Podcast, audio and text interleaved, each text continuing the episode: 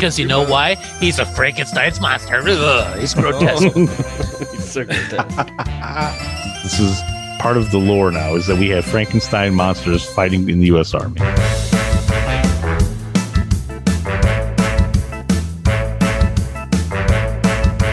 Boy, this is always a challenge. It's always hunting season. And then when it's always hunting season. This boy had his head through an iron fence, and I unbent the bars and let him out. Big deal. Well, if I hadn't, his bones would have rotted right there in the sidewalk and hurt the neighborhood and brought down property values everything. So there. Herman Munster. You are a plain, ordinary man in a plain, ordinary job. Now, why must you insist on these fantastic stories just to get attention? But it's true, dear. It, it, it's true. I did save his life, and his name is Galen Livingston Stewart, and he's my friend, and I'm going to meet him there tomorrow. Herman, you and your stories. Sometimes you act so childish, it's hard to believe you're 150 years old. Hello and welcome to another amazing, one of a kind, imaginary friend final season one episode of the Munster Hunters, the only show that dares to shun millions, billions, trillions, infinite hours of quality television programming on streaming services and over the antenna. We shun it all. Mm. We shun everything. So we can watch a Mhm. 60 year old ish sitcom about a Frankenstein's monster and his grotesque family. My name is Derek, and I'm a Munster hunter. Joining me at this table, this table of monster headed monsterism, is the one and only Shun DMC himself, Keith. Yes, yes. Uh, this is KG, Munster Hunter uh, Extraordinaire, Shun DMC, um, season one variant. So, Season one Oh. variant. I Okay. mean, like, the action figures that that you know we're working to get made for us, I can only have season one action figure. Mhm. Hmm. Yeah, This is like the last chance that the listeners will have to get the the season one variant before it's out of stock, and then season two variant starts up. yeah, yeah, yeah. There's me, and then there's also uh, uh, the understudy that looks just like me. The But, variant um, difference is Keith's shorts come just a little bit above the knee on the very. Oh, that's that's the Oh, chase. yeah. That's the chase one that you Oh, got to find. chase, Yeah, okay. that's the extra one that. Well, it's it's it's one per case has jean shorts, Oh, um, but all the rest are cargo shorts, and then uh, yeah, um, got those. We got the we got Derek. We got the Navi Derek. We have the uh, parrot head Derek uh, as Oh, well. yeah. So there's a lot more Derek versions. It's really Sure. Yeah, it's I, uh, uh, you know as you guys constantly promote the Patreon, I'm I've been working on other marketing deals on the side. So um, oh, hmm. Yeah, is- I got we got uh, Terry as uh, Master of Disaster, the Son of Man, the Carpenter version. Well, That gets a lot Man, of but, yeah. yeah. hmm We're gonna have to work on that title. Yeah, Well, everyone's favorite version is across that table. From he is. And that is the classic Dr. Dre of Kansas. It's Terry. Yes, Derek. There is a Terry, and it's me, and I am a Munster hunter. and tis the season for people not believing in various fictional characters, but Yeah, please, yes, Virginia, there is a Terry, that's right. and he's Mm-hmm. here. And I know if you've been naughty or nice, so you better be uh, on your best behavior, everybody. And really, I, I kind of know that too, but it's more of just a shot in the dark guess. I glance over you. I could tell if you've been naughty nice, if you Mhm. were at where you were at on J6. Uh, I just have a hunch. I can tell at a glance. I'm pretty good Oh, at that. Mm, But he doesn't tell you whether that's naughty or nice. Uh, in Uh, that, uh, in no. that case. Yeah. I'll tell you what that is. Off the. I'll tell you that Yeah. immediately. That's for a different podcast, probably, because Mhm. we're here. We're here to talk about season one, episode 38. 30. Oh my God. motherfucking eight. The final episode of season one. And it's entitled, Yes, Galen, there is a Herman. But before I can't we, believe it. I know. And before we we get into this this glorious festivities, this is the ultimate Christmas gift. How the g- gift of the season. If it's Christmas gift, Hanukkah gift, Kwanzaa gift, whatever gifts that you may possibly give at this time of year. This You- just gifts. is the things. yeah Boxing Day. I'm sure there's No, I others. meant like GIF. so Just those. oh, two. and, and gifs as Oh. well. Yes, and please don't say gifs because that is Nope, I was too. I won't. No, unless you're eating peanut butter, then you can say it. No, yeah, or you spell it with a J. Uh, so anyway, here we go. Before we well, here we before we go before we go here we go. I have to go. How we doing? Well, I tell you what, you you kind of hit it off there, Derek. I was, I- I'll be honest, I'm, I'm a little waning on my Christmas spirits.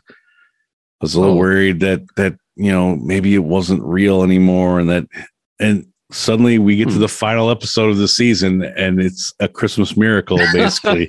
It is. and my faith is restored that that we've gotten through this. Your wishes come true. Yeah, yeah. It, there was rumors before it happened by Thanksgiving. Uh, you know, it's kind of like the Mayan calendar. I think you never know exactly when it's supposed to Oh, line up well, with things. You know, not now you're now you're gonna shit on me because I, I missed a week of editing due to sickness. And no, I honestly I have no idea when this was actually like. I think we just guessed, and we Yeah, had we no like, idea. back We had in no idea. like- yeah, back when I was like maybe maybe around uh, Thanksgiving.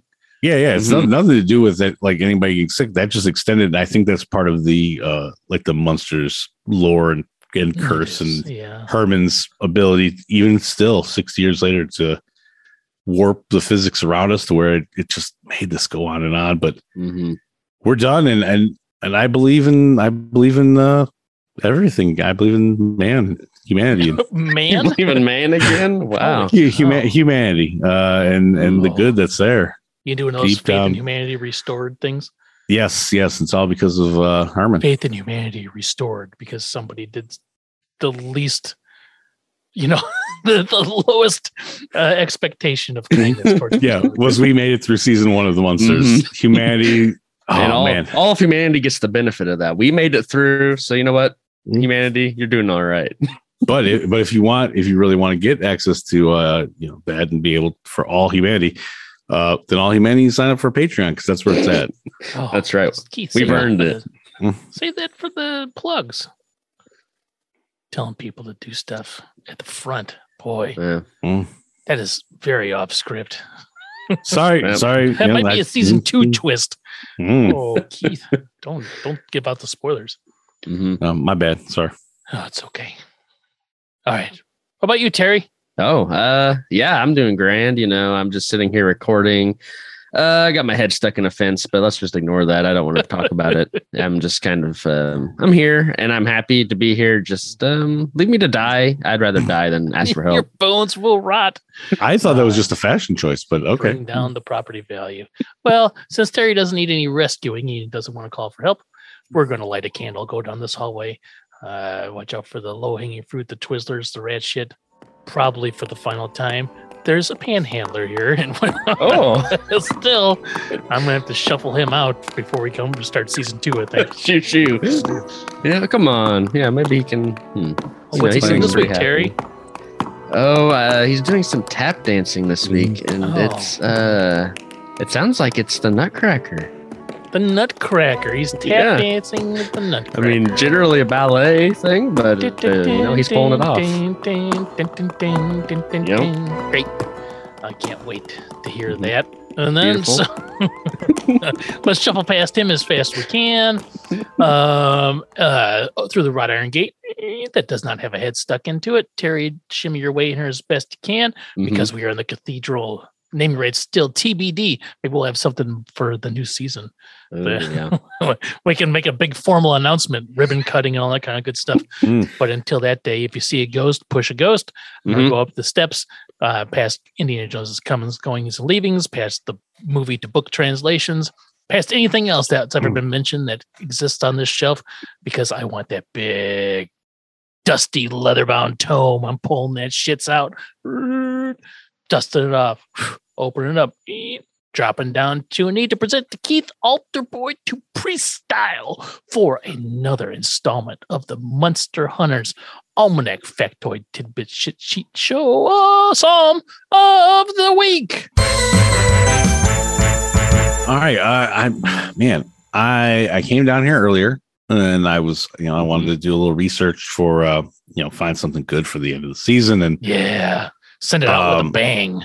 Yeah but i realized like I was flipping through. I'm like, wow, oh, we're at the end of the book. We've exhausted all possible. book's empty? we're down to we're down to the end of the book here now. We have another season.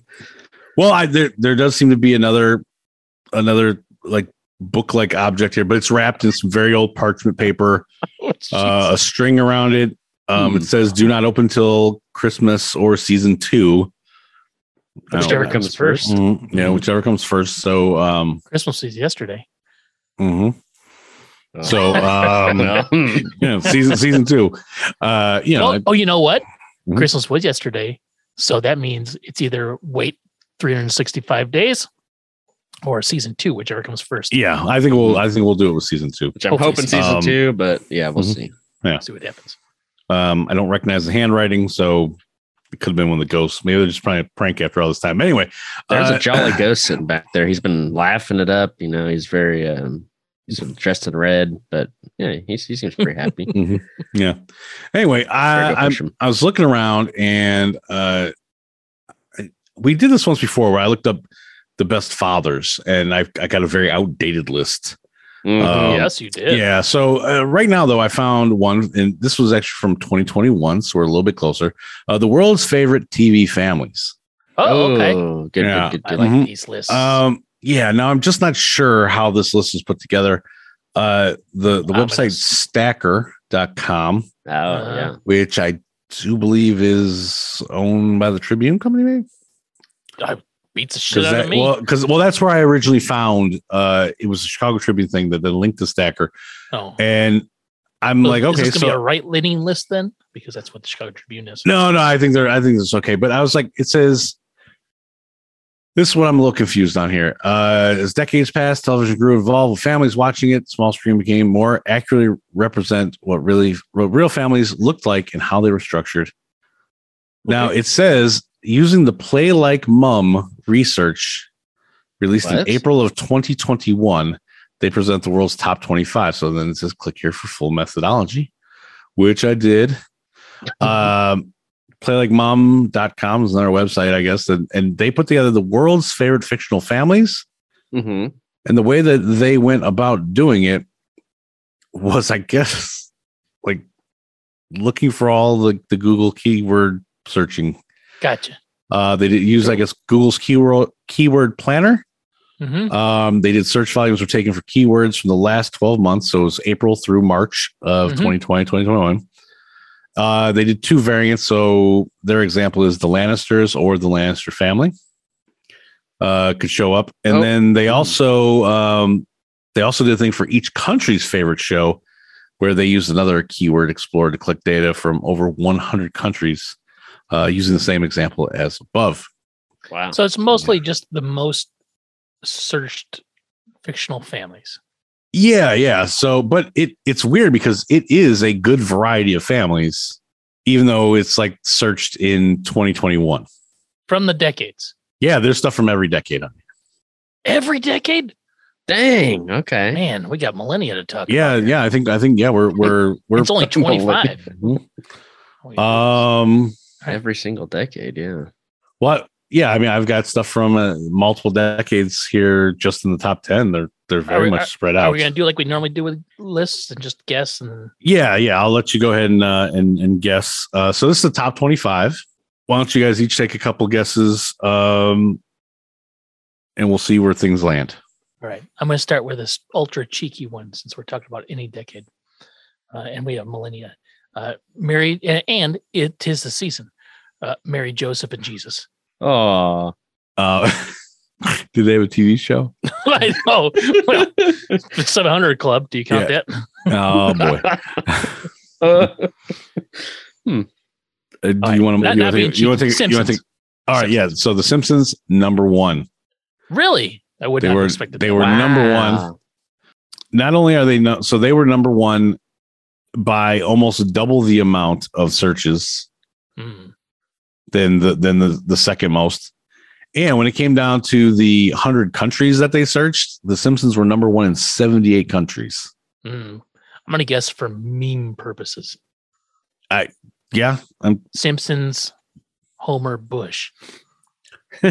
Simpsons, you know, whatever. I can't Yeah. think of anything else. I'm in I'm in danger. Mhm. Just thinking of memes. So so that was number one overall, and and Okay. by like I said, by a mile. Um, okay. So 78 different countries, they were number one.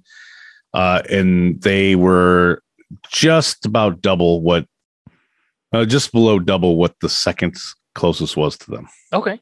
Wow. Yeah. Terry, you want to take a guess at any?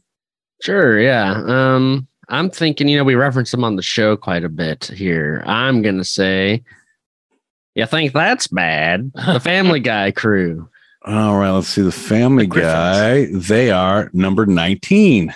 Oh, Hmm. just barely getting in there. All right. Yeah, they're they're number 19. Um, their worldwide volume compared to the uh the Simpsons is um like one tenth. Oof. Um, and they did not come in number one on any on any other country. So Really? Wow. Just the United States? yeah, It's a very American show. Mhm. Yeah, that's fair. Yeah. All right. Only American Dad is more American than, than that. That's Okay. true. Yeah.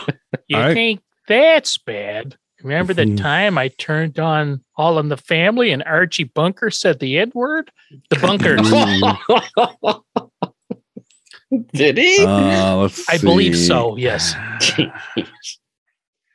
I could be wrong though.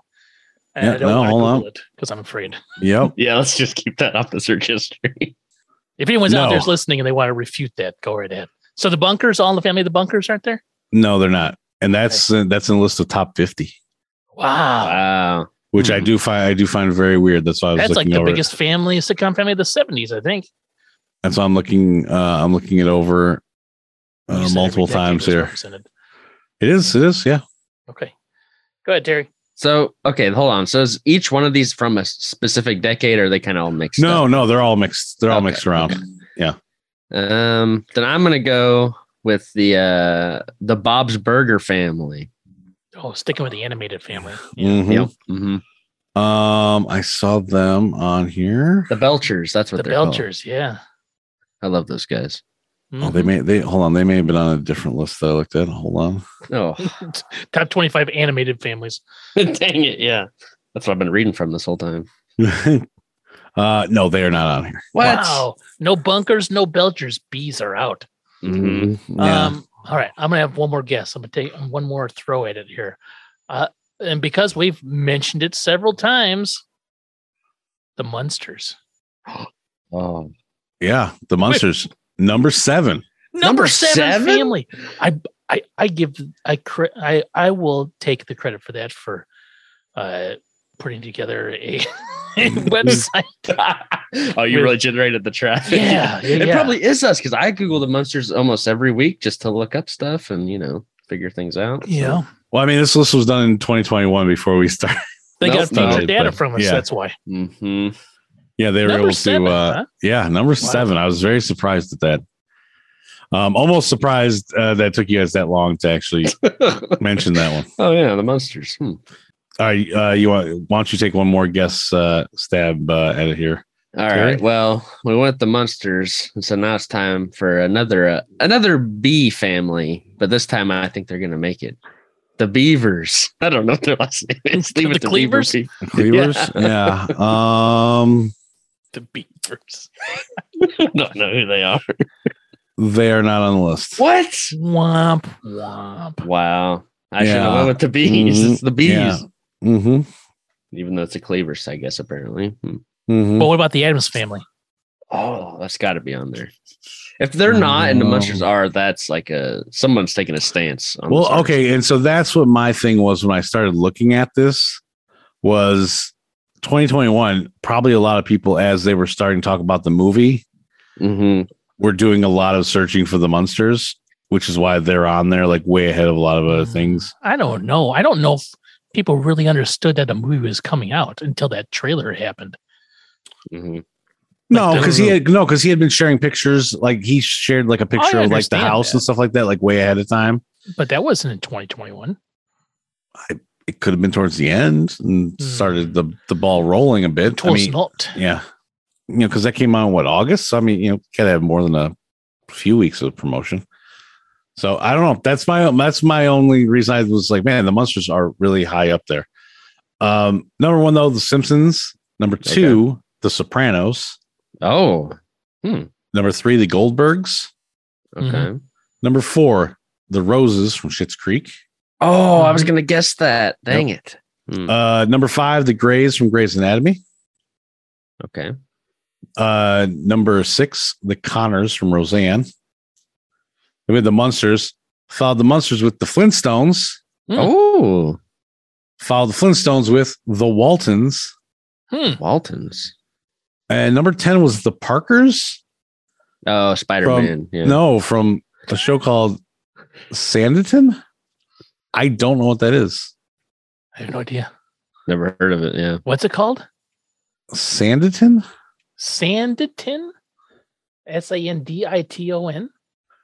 Uh, S A N D I T O N. Yeah. There it is. Historical Tom drama. Parker he dreams of turning the fishing village Sanditon into a seaside resort. It's based on a Jane Austen unfinished novel. That explains why I've never heard of it. It was unfinished. Yeah, Yeah. I never heard of that either. Um, Derek, the Jeffersons, they came in uh, at 13. So that's right around the same time as uh, the Bunkers. Mm-hmm. The Dukes came in right after them. Mm. Dukes Partridge Hazzard? Family, yep. Partridge Family, which we talked about a week ago, uh, they came in at number. Yeah, this is a really small type. Uh, sixteen. Yeah. Okay. Yeah. Um, the Johnsons from Blackish, the Winchesters from Supernatural. We already talked about the Oh. Griffins. Classic. Those those pretty much re- rounded out the top 20 Wow. What a list. Mhm. You're right, Keith. It was a little bit all over the place. Very unexpected Yeah. results. Yeah, especially like the the Brady's are 24th, and that throws me off. Like that's that seems like one that would normally be very high up on there. But again, that's why it, I guess if it's based off just the search, you know, how much Search things data, are being searched. is So The Simpsons was number one in 78 countries. The Sopranos was number one in 14. The Goldbergs was number one in five countries. The Jeffersons, the Flintstones, and the Johnsons, so that's the from Blackish, they were number one in one country each.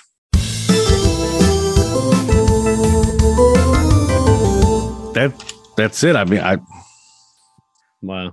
I mean, I think we should probably keep this thing around just for you know, like Posterity's 'cause- sake. You know, posterity. But Mhm. like, I mean, or we can just we can throw in the burn pile. I don't know. Throw it down the bottomless pit. I don't know. It's No, throw- we don't burn books here at the Munster God, Hunters no. compound. no. Yeah, we're it gonna laminate Yeah. every page. Mhm.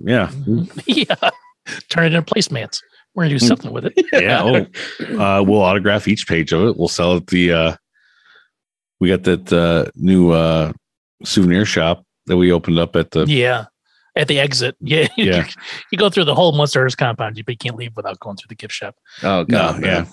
It's Yep. designed that way. And there's yeah. We also set up a little, a little roadside uh, stand out in front of the thing, just in case you don't Yeah. stop in. You can still grab Oh something yeah. while there, and Mhm. we'll we'll put autograph sheets of the the almanac out there for people. My favorite part of that roadside stand is the billboard that says exit now for the Munster Hunters uh, compound, you know, roadside store. Uh, next chance, not for 500 miles, right? So Yeah. there's, there's there's real sense of urgency, and and you can't uh, FOMO, right? You don't want to miss Mhm, out on that. mhm. Also, yeah. uh, we're we're gonna sign and, and autograph these, and we I think we're definitely gonna put a bunch of them out at the roadside thing because unlike uh, Mel Blanc, we don't need people coming up to the door and knocking on it Oh, and asking God, for no. autographs. Yep. And while we're signing autographs, Mhm. don't forget to sign the non-disclosure agreement. Uh, Yes. Oh yeah, yes. It, that's the only like- way you get it. You have to sign it's the like the NDA. Batcave. You can't see what's in here. Mhm. You Yeah. still live. Mhm. you can't sign leave an without it. NDA, we sign an autograph. That's how it works. or a death certificate. Those are two options. Mhm. Yep. We'll fake Mhm. your death. Yeah. you don't fine. sign the NDA. Well, mm, I mean, fake your welcome, death. Don't fake welcome your death. to the ghost collection. Mhm. Yeah, We got a You pro- crocodile pit just for you. You promise not to tell Slugworth anything you see here. We're all good. Mm, Yes. Slugworth's always trying to get into the compound. Ugh, I'm tired of it. Yeah. All right, Derek, you You put that one back on the shelf. I'm gonna take that other one with me so I can. Why don't you close it real fast, Keith? I did once, Yeah. but I'll do it again. I didn't hear it close because because well, it's the last page, so it didn't make as big a sound. So let me get to the middle and then that's a goddamn Stars pistol. yeah. We're we're up those stone steps through the kitchen. Hello, staff. Hello. Hello. So Oh, Uh, it smells I'll- delicious in here this week, guys. oh, fuck you, Cruz. Out the back door. oh my god. You really upset him last week with a seasoning statement. Uh, Oh, yeah. Out the back door. Watch out between the 12th to 15th uh, steps on the walkway. There's a crack. weeks. Out this creaky s- gate. eh, Thanks, Dave Champa. Over the Lollipop Bridge. Over the Raleigh Pop. Ray Reggie. Let's go over the Lollipop Bridge. Oh, is that the Uh, new guard for the Mm-hmm. Scooby Doo. He's here. Err. And, uh, so anywho, uh, over the Lollipop Bridge, the Lollipop bridge It's not a Bridge, mask. God dang it! Leave my the face alone. Lollipop Bridge, whatever you want to call it. All I know is that's where the Lollipop Guild was murdered several times. Mhm. Uh, out several times. Where this uh, this Great Dane is keeping guard of Mhm. our ship. Thanks, Mm. Scooby. That was our that was going to be our season two surprise. We're you know, adding a new people- guest. Yeah. I think I saw a ghost. Ruh-roh. Scoob. He's quivering. We can't get Scoob to go in the house because it's full of ghosts. Yeah. Not even for a Scooby snack. Oh God. I mean, Anyway. we told him we told him he didn't have to audition. He still showed up today. He did. Hop on the ship because Captain Terry's taking us three miles out into international waters so we could dive deep, deep to the gates of hell for another skooma. This episode was directed by Ner- Nerman. Nerds. This ep- nerds. A bunch of nerds directed this one, guys. Oh, Pretty much all the time. It's the end of season one. I can finally let my true feelings out. These nerdos over here. Uh, Norman Abbott, the biggest nerd of them all. It's the man, the myth, the legend. Uh, we've only got two more episodes actually of his to go after this. Um, at least of this series, he did do a couple of Munsters Today, which was the '80s reboot spinoff thing. Mhm, mhm. So someday maybe we'll get there, but we're talking about season one right now. Um, it's hard to imagine getting that far ahead. Uh, I mean, what is there left to talk about? Uh, he's a big name and Leave It to Beaver, of course, which I was looking back at my old notes and I think I dismissed him because ah, he only did the reboot of the in the 80s. I don't know if that gives him any sort of like cool title or squad or anything. Um, turns out I was horribly mistaken. He directed 43 episodes of the original classic show. So that's a decent chunk. Mhm, That's what an eighth of them probably. mhm. so um since this is the last first, season. First we've heard of this, huh? Hmm, yeah, exactly. This is the this is the last episode of season one. I'm feeling pretty generous, so I'd like to formally invite him. Uh Norm, you may enter the Beaver Squad. Welcome. Um, Oh, I think I entered him into skooma. I was like, oh no, what's going to happen he's here? coming in. Hey Oh, there, everybody. it's me, your favorite Norm. That's right. He is my favorite Norm. No. No, besides Norm of the North, I guess. But um, uh, but uh, yeah, you know, only the most esteemed of Leave It to Beaver um, crew and cinema goers can join this club. He's welcome. But we have two OGs in the house as well Joe Connelly and Bob Mosher, uh, the true Beaver Squad, the alumni, I guess is what you call them now. They're uh, the first class of the Beaver Squad. Uh, and they're here to welcome Norm with open arms. Of course, these two have a bit more cred under their belt with 235 writing credits. That's quite a bit. Um, Mhm. so it's not about competition though, really. So it's fine. Hmm. You might you might be thinking though, like you know, these guys they're known for their their old black and white sitcoms. They're ancient. They're, they're they they like to talk about grotesque beings and the, some sort of mishaps, but I think you'll be surprised to hear that they have a uh, they, they both have a story credit for a film in 1995, which is semi recent compared to Mhm. Munsters. less Yeah. than 30 years. Mhm. Yeah. Yeah, not bad. Uh, it's Uh, called T- Terry was alive by this time, right? Mhm. uh, barely. Yeah. Um, So uh, it's uh, not so it's not BT. before Terry. Yeah. No, no, no, no. This is uh, a AT after Terry Oh, was born. ATWP.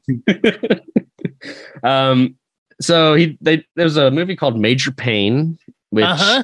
Is uh you know it's about ex major who like ends up running Yeah. a military kids school I know Major thing. Payne. I mean, I don't Yeah, know and- him personally, but I know of Major Payne. I- I hear he's a little difficult to work with. Um, Yeah. but So I do- Damon, Damon Wayans joined. Damon what that Wayans. Yeah. it's a Yeah. Major Payne.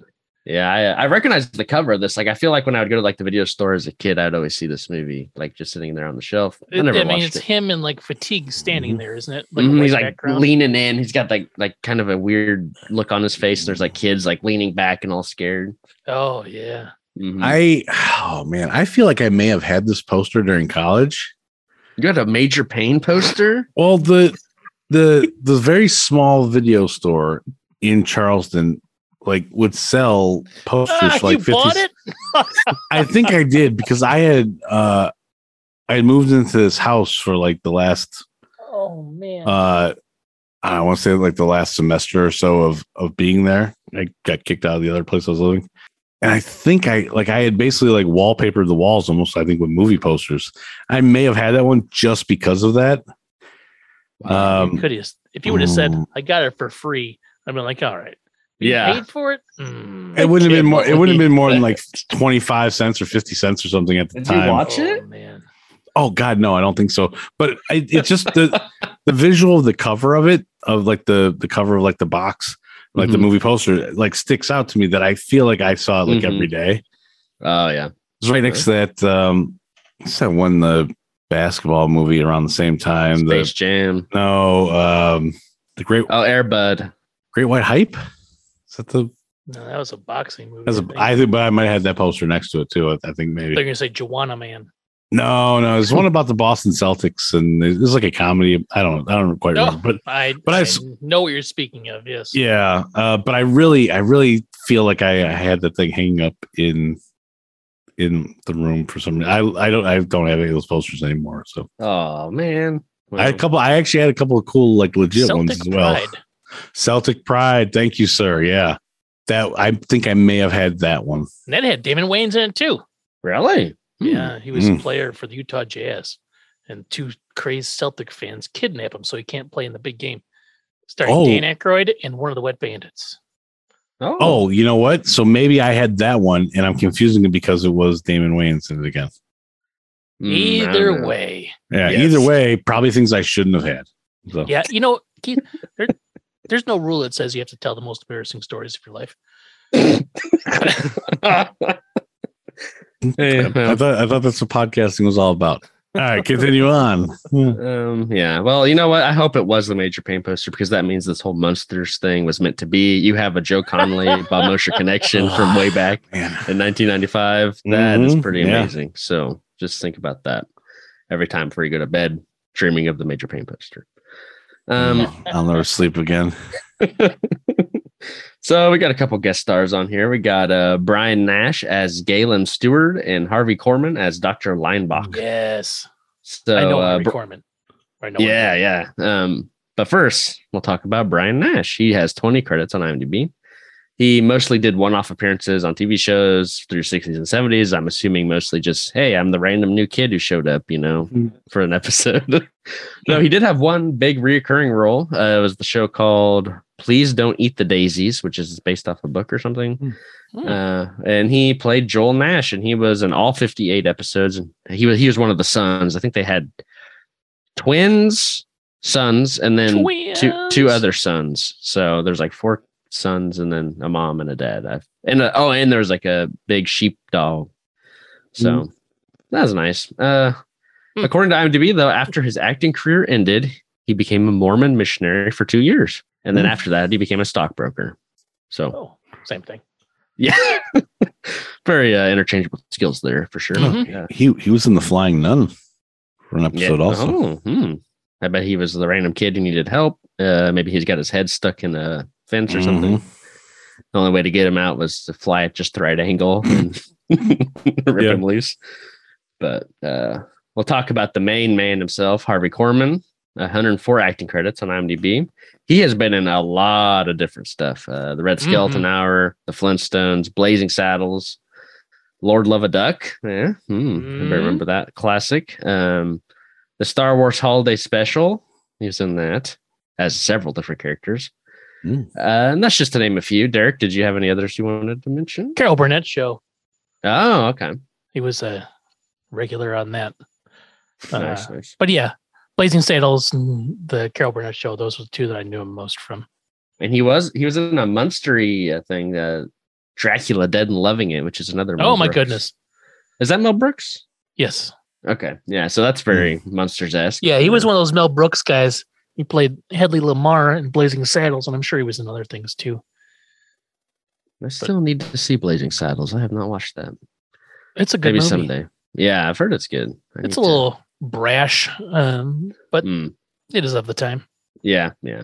Uh, we've actually talked about this guy before on the Munsters. He was uh, in uh, a family portrait. If you guys remember that one, where the Munsters win a contest for the most average family of the year. Mm, Yeah. mhm. Uh, he played the less creepy reporter, not the guy who's like constantly hitting on Marilyn, but the other guy who's just Oh yeah, scared of everything. Mhm. So, yeah, we've actually seen him, and we will actually see him again because he's coming back at the end of season, towards the end of season two. So, wow. don't hold your breath. It'll be about twenty some episodes. I, all I know is I, I grew up loving the Carol Burnett show, Mhm. and uh, used to watch it all the time. And he was on there, and Tim Conway, and Vicki Lawrence, and all sorts of other people were on there as regulars. It was just sketch comedy, but it, I love that show so much. Yeah, he's uh he's he has been in a ton of like stuff like Keith. Uh, you know, I know you got that other podcast you do. That was great, wasn't it? He does a lot of anima- uh, animation, animation, Animations. animation. Yeah, so He's uh he was the voice of the Great Kazoo. Oh, that yeah, that Oh. that tracks. so see, hmm, Hmm. little connection there was meant to Love be connection. Is that you said? The love A, connection. a yeah. little, a little connection. I don't think that Be back in two and two. Of course, there's a lot of you know classic things he's been in, but on IMDb, uh, that's none of that popped up for his little video reel or whatever at the top of the page. It was something called Baby Huey's Great Easter Adventure. Um, I see that. I saw that pop up on here as well. so I was like, okay, well, what's this thing? Baby Huey is not your average baby. He's like half child, half duck. Um, or I guess he might be like, uh, like half child, half duckling. I don't know. Um, he's like a, a baby duck, but he's big. Um, and he wears a diaper. Uh, and I think he has super strength or something. I don't really know what his deal is, but I don't think he's very smart either. I mean, he's a baby, so I guess that tracks. Uh, but he ha- apparently he's got a this this character has a big history. Um, he's had his own animated show at one point. I think originally he was in like some comics. He actually, I think he shows up in Roger Rabbit at one point as a cameo. So Mhm. uh, he's got some sort of history there. But uh, this movie is all live action. Uh, so he's just like a guy in a big mascot looking suit. uh, and I think it's his only live action feature that he ever had. Um, Harvey Korman, he plays one of the villains, I think. Uh, his character's name is Professor Von Klupp, which I mean that sounds villainous. The trailer sure does, does. The trailer does not go Mhm. into the plot of this movie whatsoever. it just shows this duck. Does does he do the Austrian German accent? He's not. I don't think he's even in the trailer at Oh. all. Yeah, so it's just this duck thing walking around. You know, he's uh, he tries to climb a gym rope at one point. And he just yanks it all down. It's embarrassing. Um, so it sounds very Munstery. Herman did that. yeah, you're right. Mhm. Exactly. Yeah, I think those two would get along very well, actually. Mhm. Uh, but I was a little concerned because, like, it, I just kind of assumed it was like a you know speechless duck thing walking around being cutesy or whatever. But he starts like talking at one point in the trailer. It's like, oh, I don't, I don't like that for some reason. I don't know something about that. What's that word where it's like almost too like lifelike? Um, Uncanny Valley. it felt very uncanny. But I was like, ugh, something about this is just wrong. It just it ain't working. A big giant half duckling, half baby and a diaper, but he's like the size of two men. Like that's that wasn't an uncanny valley. But when he started speaking, that was like, all right, something's horribly wrong. Uh, so yeah, Yeah, I think baby Huey is just uh like he's born with like you know he's got a bunch of like other duck siblings, but he's just gigantic compared to the rest of them. Like and just doesn't know his own strength and stuff. I think that's what the cartoon was. Mm. So all his like duck friends were like small, normal sized ducks. Yeah. And most of them they don't like him because he's different or whatever. But then he, Oh, I, yeah. I think he always helps them out in a jam eventually because he's you know big and strong and scares off a lot of other you know the bullies and stuff like that. Mm, makes sense. Um, Does he like grow up to be a swan, a beautiful swan someday? I I don't think so. All I know for sure is uh I'm starting to get a little woozy. Satan's, you know, beckoning, and I'm Ooh. starting to feel his call. So we should probably head up slowly. From the uh, the murky depths of the ocean to you know avoid monster bins and just you know relax as we rise up and yeah i'm just gonna lay lean back and try Get to finagle my head out of the right? fence hmm turn on the Hmm. autopilot finagle my head out of this fence if i can so Yeah. Nice. So once the skooma, what is the opposite of submerge? Emerges? Emerges from the depths. Uh, that huddled up husk um, that, that my voice is coming from uh-huh.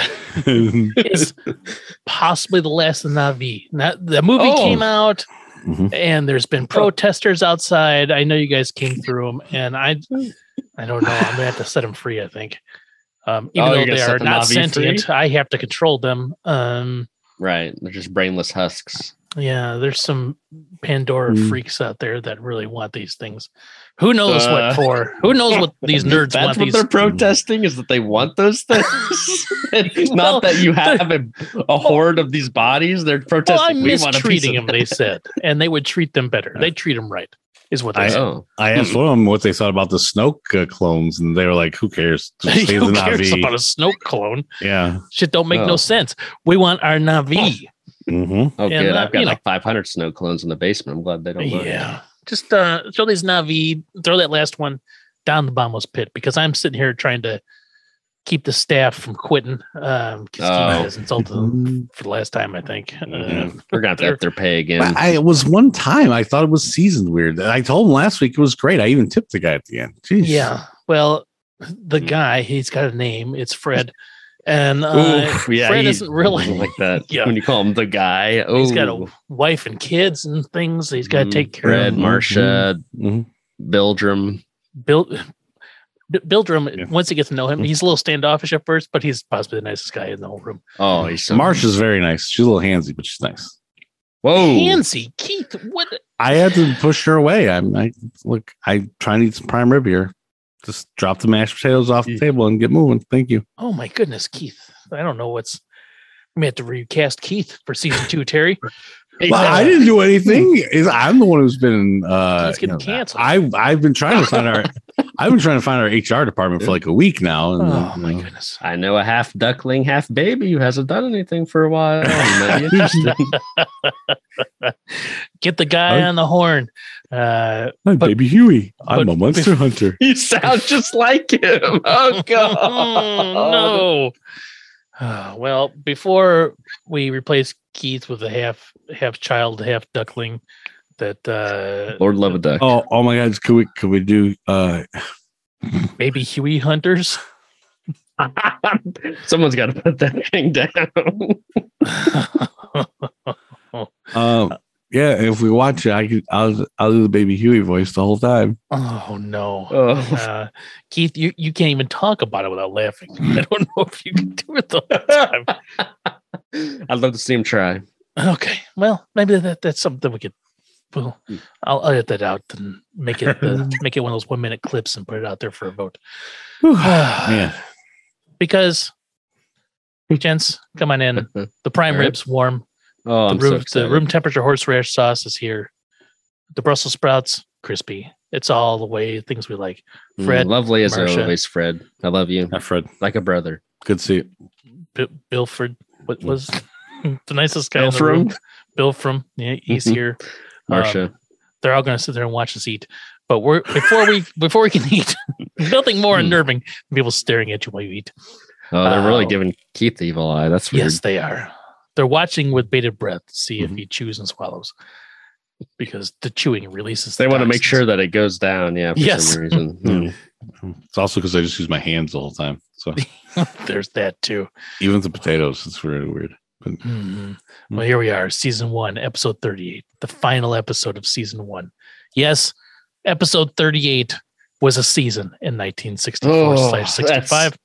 Too much. Too much, people. If I could go back in time, I would change one thing. I'd say make your season 15 episodes. That's all I would change. I mean, shit. We we are through almost 40 episodes of this show, which in modern day would be like four full seasons. And Mhm. I hate to say it after the first 10 episodes, I don't know if there have been a season two. but here we are, season one, episode 38. Yes, Galen, there is a Herman. The Sun Bitch came out June 9th, 1965. Ooh, man, Herman strikes up a friendship with the youngster he finds trapped in an iron fence. 7.8 on IMDb. Is it lofty? We'll have to debate. Mm. yeah, I don't know. This Could this be the start- epic grand finale to the season we've been Can it be for? the season? Fi- is it the cliffhanger we were all hoping for? Oh yeah, where Herman's Oh. what dangling off a cliff as a Dangling meteor off a comes cliff, flying. meteor is coming. Uh, Lily's pregnant, um, With and he's got a baseball game. Lots of Mhm. stuff going Grandpa's on. in a coma. He might not wake up. Yes, we don't know what's going on, but there's no title card on this opening episode. Or the opening of this guy episode. had the day off. That Must day. have had the Mhm. day off. Herman is strolling down the sidewalk with his big lunchbox. He comes Mhm. across a hopscotch drawn on the sidewalk, and then he gleefully does it. Very gleefully, he's giggling as he goes. hmm He loves a good hopscotch. That lunchbox is slightly smaller than last week. Yeah, maybe it shrinks into nothing by the end of season two. Yeah. There's a little kid watching Herman from a neighboring yard. He's got his head stuck in an iron fence, just like the. it's what man. I don't know how the kid got his head through there to begin with, but it Mhm. is stuck through the iron fence. There's no pulling it out. Herman No. says, "You know, hey, you know, you should su- you summon some assistance." And the kid's like, "What?" He's like, "Call for help, young man." Kid, kid doesn't want to get laughed at and then have his parents find out because they'll yell at him for being dumb. I'm like, oh man, I feel bad for this kid already. He's got a terrible house. They're the one who also would come to him as well. So they would laugh at him first and then yell at him. Yes. Yeah, Well, calling yeah. for assistance doesn't necessarily mean calling his parents. No, Calling. but you The jaws of life from the fire department. You know. know. But Herman, he can relate with that. He's like, Oh, "Ah. I've been called dumb before. So Herman Mhm. easily bends the fence. Like, I'll help you.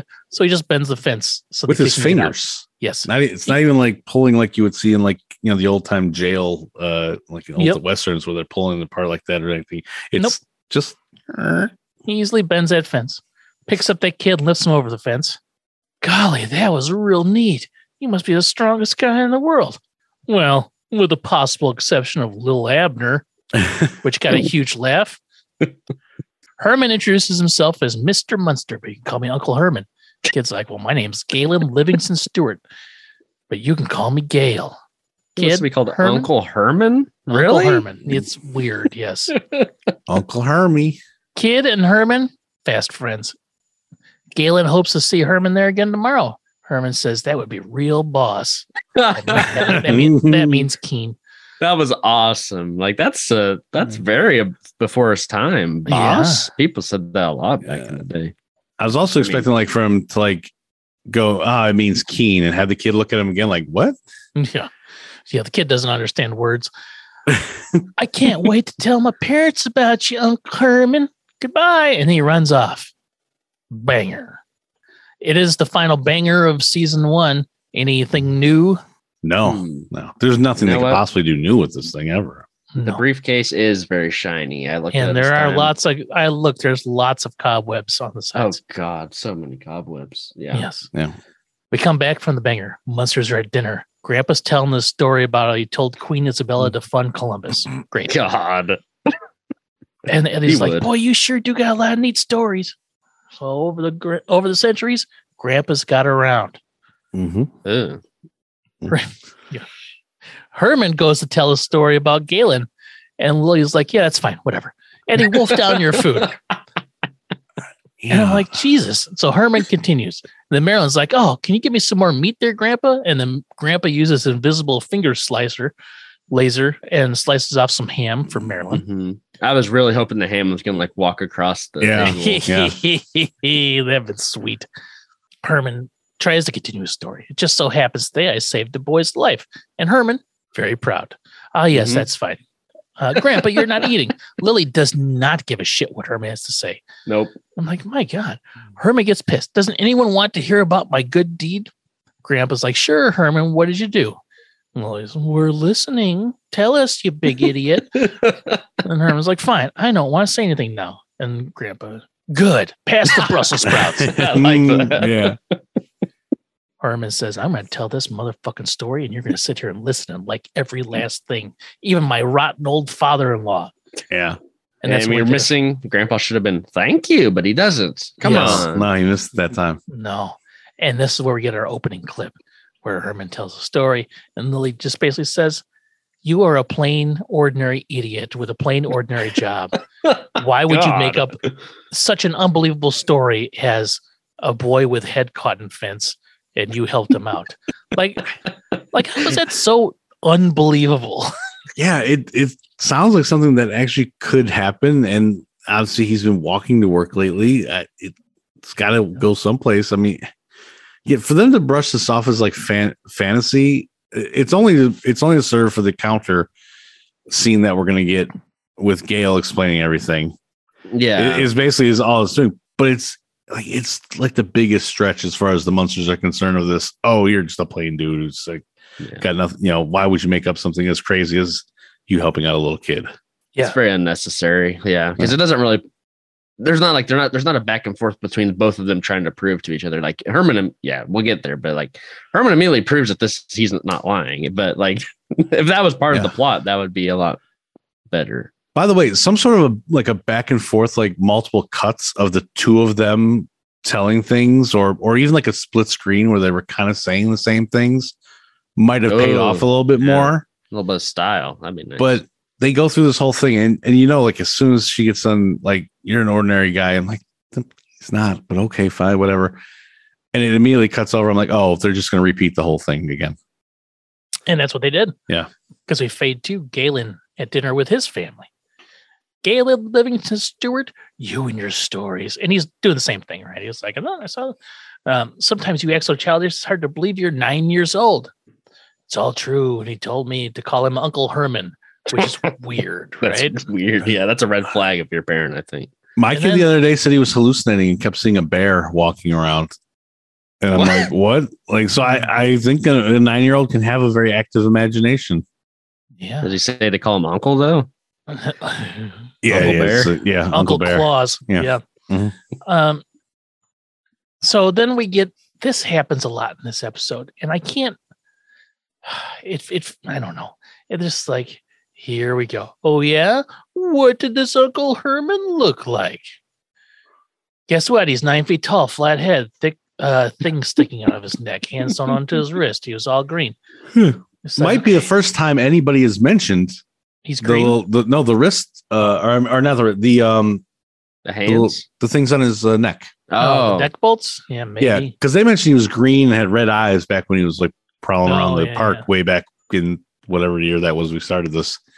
And 1992. yeah and now it's um you know it's going through and, and somebody mentioned that and then they also mentioned you know well his hands are you know sewn onto his wrists and everything and he goes into a lot of detail that nobody's ever really said about herman Mm, that's that's true. when you start throwing it's a nine foot person all right let's take some exaggeration into what a kid says so okay the guy's probably you know six five i don't know uh you know and you go from there so i guess i could see how the parents thought that maybe he was making some of it up but man he provides an awful lot of detail gives him very specifics, right? Yeah. He smelled like mothballs in his shoes. One, his left foot was bigger than his right foot. And when he, like, all sorts of weird specifics. His Mhm. dad's like, motherfucker, go to your room. it's like, oh, but it's true, mom. There is an Uncle Herman. Why not getting- show him the fence? yeah, that's true too. That could be the first part of this. Dad getting pissed. I've warned you about these fantastic creatures. Galen runs off. Mom, where would Galen get these ideas of these fantastic creatures? Dad, maybe spent too much time with your relatives. Burn. I I, I, I did giggle at that line. Big that was kind of funny. Yeah. Fade two. Grandpa showing off some contraption to Eddie in the dungeon. What is it? What is it? It's my old movie projector. This thing Ugh. looks nothing like a movie projector. Nope. Uh, he's he's going to show some old home movies. Oh God, I was Mm. horrified when I heard that. I was like, Oh, what are then we about to watch? Man, when he said that, I'm like, are we gonna just sit here and watch some footage of something else? That was my first thought. Like, Jesus Christ. Yeah. He put a new motor in and he opens it up. It's a squirrel on a wheel running, right? Yep. And then he says, that's a 300 cubic inch squirrel with overhead cam and hydraulic lifts. Funny, we're getting car stuff again. However, 300 cubic inches of a squirrel, that's roughly 33 inches in every direction. Oh my God. it's like a three foot squirrel, right? That's amazing. Wow. at least two and a half feet in each direction, right? Mhm. Uh, Grandpa then climbs up a ladder to get some film reels. Grandpa's been taking home movies his entire life, including 300 years before cameras were even invented. What? So th- now keep that in mind. Ah. 300 years before cameras were invented. I didn't Google this, but I'm going to do it right now to keep it so we keep track of this date. Okay. 1816. 1816. So Okay. That means he has should have film footage no earlier than 1516. yep. Yep. All right. Uh, oh, that must have been hard, he said. And he said, Yeah, there was. There weren't even drugstores that developed the film. Like, Uh, this is a weird tangent that we're going on. I mean, I know you you would take photos to the drugstore and get them developed. Would that what you would take video Don't film too? I have Like- no idea. I have theories about what's going to happen, and I don't know. I don't know what's right and what's wrong. But Lily calls down looking for Herman. But Eddie and Grandpa, well, we're just goofing off by ourselves.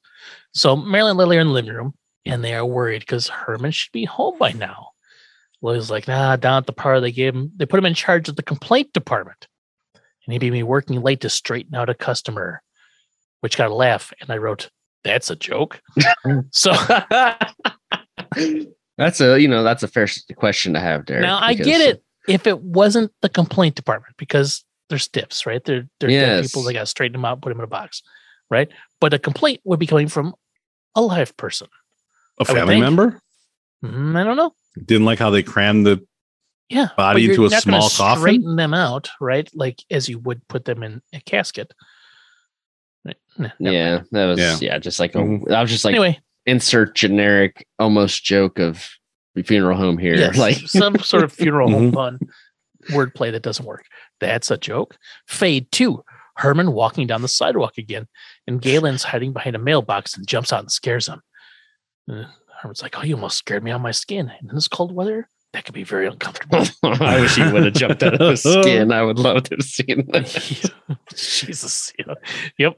That would have been the prop department winner for the week. They're no for, for like the a- entire for the entire season. yeah, skeletonized or Hellraiser-esque. musculature Herman Mhm. while Yeah. his skin's standing there.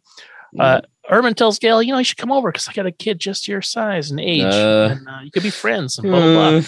So now we get Yeah. this. Uh, yeah, it's all very uncomfortable because then they hold hands and they start to walk down the sidewalk. Um, Herman's like, well, you know what? Hold on before, and then before we go, Herman does the hopscotch real quick. Mm-hmm. Slide cut to Herman and Galen entering the Munster house. Yoo-hoo, Herman's home.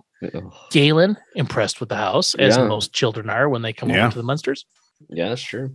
Marilyn comes in. Oh, you're home, and you have company. like, Nobody thinks this is weird. no, no one thinks it weird. Yeah. Herman introduces Marilyn. Is this your mommy? That's what he says. He's like, oh no, no, no. this is our poor unfortunate niece Marilyn. I like that. That's so mean. It yeah, is. I don't. So and Marilyn doesn't blink. She's uh, like, Yeah, that's "You No. suck. But she also didn't blink like like there wasn't like a like a like shocked moment of holy shit, Herman was telling the truth. hmm None of that. Marilyn says the rest of the family is going to watch Grandpa's home movies here in the basement, Ugh. the dungeon. Hmm. Gail thinks it would be a gas to watch some old movies. They go down into the dungeon. They open up that trap door, and a ton of smoke comes out of the Mhm. trap door. Um, my, my guess is they had like, oh, we gotta use up all the smoke before the end of the season. Yeah, yeah. So because just I think did it. that's two or three episodes in a row where they've opened up the thing and just billow Oh, just a so mouth of much smoke, uh, and somebody comes walking up out of it. yeah, they're burning a bunch of incriminating documents about something. All the Production tax status. write offs. Yeah. Yep. Marilyn goes running down first. Uncle Herman is here and he brought a friend. Oh. Lily's okay. worried it might be another one of those stuffed shirts from the parlor. So that means Herman's brought people home from work. Yes. I want to see this, please. I think we've been begging for this this whole season. Is have Mhm. Herman and his work friends hanging out. That's all We we I mean, the, the guys that he carpooled with, they must have come in for a while at one point. You right? think? hmm Like, is Herman ready yet? Well, I'm just coming to wait. Nope. It's a nine year old boy. That's what I wrote. here it comes. Herman is very excited to introduce him to everybody. Mhm. And then Grandpa says, yeah, yeah, yeah. Grabs him by the collar and sits him in a chair. Sit there and don't make any noise during the movies. Grandpa, very mean. Mhm. Herman grabs a bag of tortilla chips. I think it's I- just chips. well, yeah. By the way, I was gonna say maybe Grandpa was being smart because he could have had more of that uh, the elixir that turned him into a woman Oh, sitting around over there, and that kid grabbed it thinking it was a soft drink. I mean, oh, Oh, yeah, yeah, you never know. want that. Don't want that to happen because no, Gail, no. because Gail was looking at all the cool beakers and stuff. Mhm. Yeah, I mostly thought Grandpa was like, "Oh, let- let's get him away from this. It's a lawsuit waiting to happen." here. Yeah. Herman's got the bag of chips. I wanted, I think they're tortilla chips, but they could have been any kind of chips. And he shares with Gail and they start crunching. Yes. It's like, Herman, oh god, please. Those people at like the movie theaters when they have like a really like a wrapper that they just keep messing with. That, that's Yeah. Herman right there. And it A just package of drives you Sun crazy. chips. Yeah, I thought they were like uh, wrapper known to man. kettle, the kettle chips, Yeah. because there's an extra crunch to them. Yeah. Mhm. And it, they're just munching. And I thought this was going to be a joke that went on longer, but it didn't. It stopped right there. then we get stock footage of a building being torn down. We're watching the home movies. I'm like, oh my God, we're going to watch these home movies. I hope there's only one or two. oh, if Oh. only. I was hoping. I was worried that we are going to see something very racist in one of them. I guess. Oh, That's- yeah. That's always, that's always on the like table. It feels like. some sort of cowboy Indian type thing. I was saw him mm. making some uh, sort of very bad comment about it. Was what my worry was. I mean, the stuff that we saw with Pompeii. Well, let's get there. So we get the stock footage of a building being torn down. Mhm. That's when Grandpa brought down the house with his magic act. I didn't get the, the details because I did not care. Stock footage of volcano eruption. Oh, I remember that. It was the backyard barbecue with Pompeii. Now, Okay, so remember this the happen? time 1816 was Yes. the invention of the camera. 300 years prior is 1516. Ooh. Pompeii, 79 AD. Oh, that's really far off. Yeah. Yes. By is after? 1500 years, roughly. Mhm. And this is like, isn't this the second time he's mentioned this? Like, wasn't there other time that we're because we're trying to piece together a bit of the timeline? Well, we, we were, we were, he said the burning of Rome.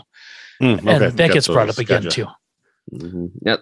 So he's admitting to uh, murdering that whole area, Pompeii, with that volcano. Oh, you think he caused the Mount Vesuvius to erupt? hmm I think that's what he's admitting, right? Like the volcano erupting. Yeah, he said something. I can't remember what it was. Yeah.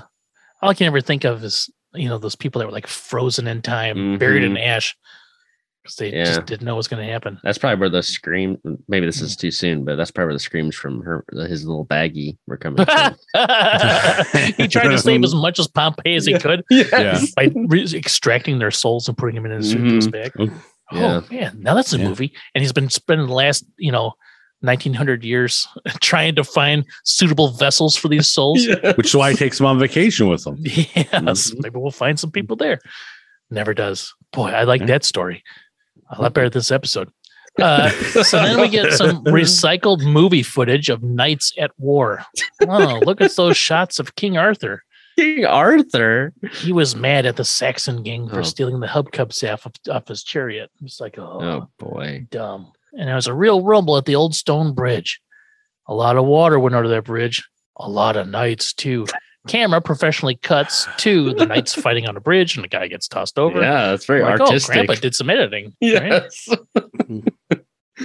And, you know, if that's what made it to the final cut, what was left on the floor? I wonder. Uh, then we get some more recycled movie footage of two men walking with lanterns. Uh, I think I know what or- movie that's from. Is that from Frankenstein? It's from uh Frankenstein meets the Wolfman, I think. Oh, When they they wake up the Wolfman. Well, Herman Uh, was- it's Burke and Hare, yeah. who I think were that they're two like actual like really famous grave robber guys. Oh. Um, they're at a Simon party Pegg and. Nick Frost did a movie where they played them as well. oh, Oh. hmm. no idea. Yeah, Okay. it's called Oh. Burke and Hare. Well, there you I go. think Burke and Grandpa is stealing footage from movies and pretending it's his home movies. That's what I'm Mhm. starting to think.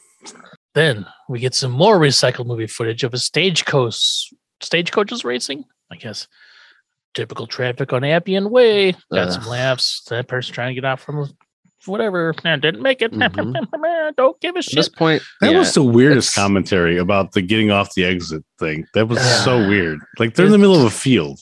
Like what, It's it's all is taking so long. So Like, yes. there's so many clips, and like it's still, like I think we're a little over halfway done. Yeah. Oh, Well, then we had this one. Well, well, well. The old homestead gale and there's a spot. There's a that's where I spent most of my childhood in three separate jars.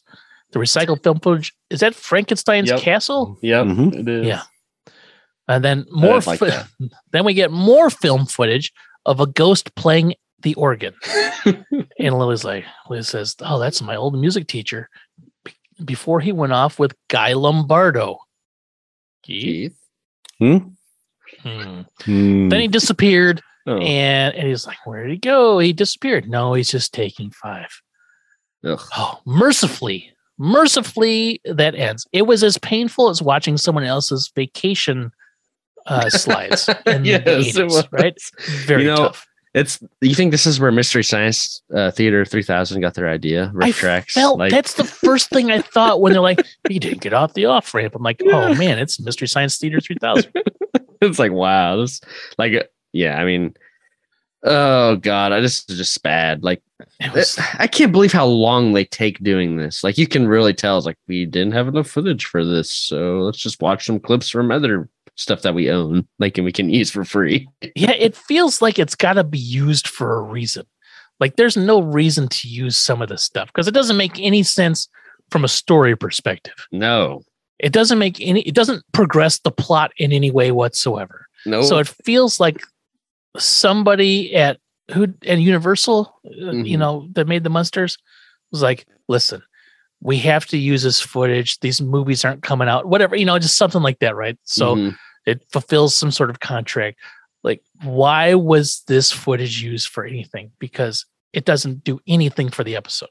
no, and it's not even that great of footage half the time. No. it is yeah, the, the jokes aren't very good, and the in the footage that we're seeing is is nothing great. With I think, with the exception of using the um the Frankenstein's castle, Yes. I actually enjoyed that. that part, was good. but the rest of it was like, huh? All right. well, If it had been like all Universal monster stuff, like and it was just like making jokes about the old country or something, that would have been pretty nice. But Yeah, but it it's just wasn't. too random. It's just all It these weird things. and I mean, I. I I guarantee all of it is Universal stuff because they had access to it and the ability to do it without having to pay any fees or anything. So I mean, it would have all had to come from like Universal's, uh, you know, set of footage Yeah. and stock footage sitting Mhm. around there. Now I wonder, they got this footage. I'm like, we can't use this. It's uh the it's a volcano erupting. It's Pompeii. It's it's before a camera was even invented. Well, we'll just we'll just say Grandpa did it, you know, sometime before cameras were even invented. what do you think Pompeii was? I don't know, fifteen hundred. When was the camera invented? I don't know. Sixteen hundred? I have no idea. They, don't- they don't know. I think there's a photo of Lincoln somewhere, right? Like they don't know. They don't know Yeah. anything, and they're not going to send somebody down to the library to look it up, and they Oh, don't have the God, no. convenience of a phone to look it up or Google. Mhm. Like you know, here I am mocking them, but yeah, That's true. I It's- wouldn't have known 79 AD was the time of Pompeii, but I would have known it was well before the time of cameras. Uh, even- yes. yeah. Uh, so, anywho, we come from here, we fade to Galen telling his parents. Then we get another retelling of who the monsters and what the monsters are. Mhm. There's no real story to any of this. Just the No. house has trapdoors and secret panels. And little kid Eddie has pointed ears. And it's things everyone that's ever seen the ep- show knows, right? So it almost feels like this was an early season thing, but I don't know. Oh, maybe. You know, there was one thing I don't know if they mentioned this before, but she he said Lily was green like Herman, and I was like, really? Oh, did he? I think he said that. Yeah, he Uh, did. Yeah. So that was a surprise because I never envisioned her as green, but Hmm. that's kind of weird. know. And she's got like a weird bluish tint to her of some sort, I guess. Yeah. More not not green like Herman green, but more like grandpa bluish green Yeah. looking vibe. But yeah, he he does mention that. And speaking of Grandpa, he says he's 400 years old and looks like Dracula. Hmm. Which we know is not true because Grandpa is at least several thousand years old. Mhm. Oh, that's fair. Yeah, we literally just saw it. Yeah. And I can't remember if this is where Galen said And, they watched and the looks looks like a penguin, not Dracula. So. Oh, it didn't say anything about the penguin, but did say No. Dracula. Dracula penguin. Oh, that's a Mhm. musical right there. Oh man, On Let's get Broadway, right in that. Dracula penguin. Dracula penguin. I want to eat got- more fish. it's it's kind of like Happy Feet, but with a with a horror theme to At it. first, I thought Terry was doing his Morgan Freeman impersonation from what was that's that penguin movie? Uh, March of Oh, the, Peng- yeah. March of the March of the Penguins. Penguins. That's Yeah. what I thought he was Oh. going with there. I wish. Well, Martin Yeah. Freeman will be voicing Dracula Penguin. Mm-hmm. My friend, Dracula Penguin. he marches away from the herd. Why? Mm-hmm.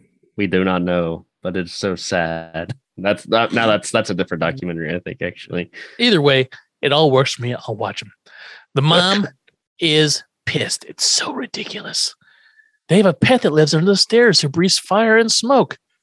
And they showed home movies of the burning of Rome. jeez, like, what are you watching with these people? And you know what their first concern should be? Like, you went to a random man's Yes. home and Okay, sat and watched home movies with him. Hmm. You're nine and you're out there wandering in the streets. What, what's going on here? Yeah, Mhm. like okay, we get it. Uh, you guys live within the universe of the monsters, so you can't stop and be like, "Oh, if we ask this question, the episode's over."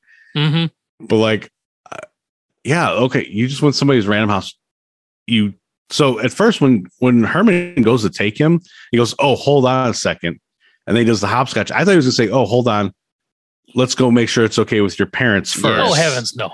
That's what I thought was going to happen first. Instead, we get the cross between our love of seeing Herman very like you know as you know very childlike playing hopscotch and him basically kidnapping somebody, Yes. and then this kid explains this, and the parents getting mad at the kid and never once being not yelling at him for like running and going off with the stranger, but because he's making up a story about something. yeah, well, I think never follow up on it, and it's Ma- so weird. Except there's no episode if they do. It's so outlandish that they can't even believe that he would have done it. So he must be making this up. And, and the dad, ultra pissed, out, go to your room and don't come out until I tell you to. What if I get hungry? Well, maybe Uncle Herman can come with a nice juicy Dracula burger charbroiled by the pet under the stairs. what the world? Good, like, good wow. line. Good line. Yeah. He's angry. Ju- This juicy is- Dracula burger. Oh, I like that. I don't want That to mu- bite is, that. that, is that like is that very like raw? Maybe. Oh. You know, it's made out of Dracula's. Who knows? Mhm. Rare at, at best. Oh yeah, Oh, he- bloody. Yeah. It's on Mhm. that weird black bun that they do it. In like Oh, Asian Oh yeah, yeah. At Burger like King that, at Halloween stuff like Yeah. that. Yeah. Ugh. Mhm, it's got a Whatever little are we going to do about Galen and his fantastic imagination? When they were like talking about, like, this kid's creative as fuck. If you think he's making this stuff up, Right. Yeah. what are we going to do about Galen and his fantastic imagination? Well, we're going to to talk, take him to a good psychiatrist and see if we can get to the bottom of these fantasies. Yeah, I gotta say, I obviously they're fantastic. I mean, it can then also lead into fantasy, but fantastic seems a really weird word to use there. Yeah. What do we use as fantastic imagination? I don't know. Maybe have him write a book. I don't know. Yeah. a children's Exactly. book about about his uncle Herman and and make some money off it. I don't know. The kid's nine. I don't Yeah. understand what No. oh, we're all bent out of shape. And then she says to her husband, John, did you make up wild stories like that when you were his age? Certainly not. I just made up stories about Indians and people getting scalped and guys getting eaten by cannibals. But I had a perfectly normal childhood. Huh. Commercial. Almost break. sounds worse than what your son's A making. Yeah. and and I appreciated that. Um, Yep. But it's just like, man, I don't understand. I don't know. It must be a '60s thing, and just parenting was different back then. But man, if my kid told me something like that, I was like, "That's awesome. Let's let's make Mhm. this something like Keith, make it a book. Let's draw pictures. Let's do something." But first, let's go find out this weird dude who took you to Yes. his house. yeah. Okay. Right. Where were you all afternoon? Well, the man I was told to call his uncle Herman took me to his home. I'm like, okay, we're getting the police involved immediately. So yeah, let's let's show me where he lives. Let's figure Yes. this out. yeah. was there was there a windowless white van? Yeah. Uh, I, I'm going to uh, arm myself and we're going to go talk to this Uncle Herman of yeah. yours. And he took me in the basement to show me home movies. Yeah, exactly. Baseball Ooh. bats. Baseball bats are coming with me, and um, we're getting to the bottom of this quick. Fade two. Come back from the commercial. Lily humming and doing housework. What do you let? What's what's so funny? I'm just imagining the dad going to Herman, just beating him down with a baseball. Herman with his child lessons. Hello there, sir. But you hit him with that bat, it would just bend instantly. You're right. You're right. Uh, yeah. yeah. Or a wood bat just shatters. I mean, well, but I mean, that like I don't even know what you would do there, and like there's so like I don't even want to think about it because it, it's gonna, it's yeah, yeah I don't want to anger up the blood, but yeah, I mean, all that happens. The first thing you do is you're going to the police. Why wouldn't you? Yeah. Anyway, Mhm. Oh yeah. come back from the commercial. Fade two. Lily humming and doing housework. She's putting trash into waste baskets. She's got a big basket full of trash. She's walking around to each garbage can and putting what, trash in it. And then my first thought is, oh, she's doing reverse housework. Yep. Yep. which- Yep. If you've watched two seconds of the Munsters, you know that's what she's doing. But here comes Marilyn. What are you doing? Uh, because they have to explain this outrageously peculiar behavior. That's why I think this is like a weird early episode that got pushed to 38 because it's like you shouldn't have to explain this outrageous peculiar behavior. Uh, you don't put trash in baskets to decorate, you silly monsters. I don't understand. Yeah. This is just this is another feels like a time killer. Like You know Yes. Alright. what, Derek? I think you might be onto something there too, because Herman's walking back, and Yeah. he even says his house is only like a couple blocks down. So they're in Mockingbird Heights. Yes. And you're telling me that Galen and his family has never seen Herman before? Never seen Herman. Are they true. brand new to the neighborhood? Like, Yeah. and they and they don't know anything about this. It wasn't in the newspaper the very next day. By the way, yeah, kid goes to see that evening's paper should have had a thing about kid taken away from home. yes. uh, and it's just, they, so you might be on something here that they threw this one in there because they were like, oh crap, we're supposed to have one more week, and yeah.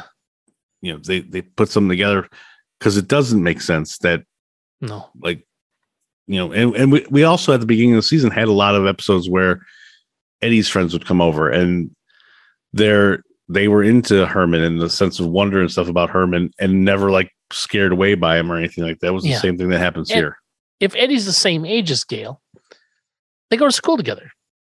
Oh, definitely. yeah maybe a different grade at worst but like Yeah. you know th- They would know of one another. At least Gail would know of Eddie.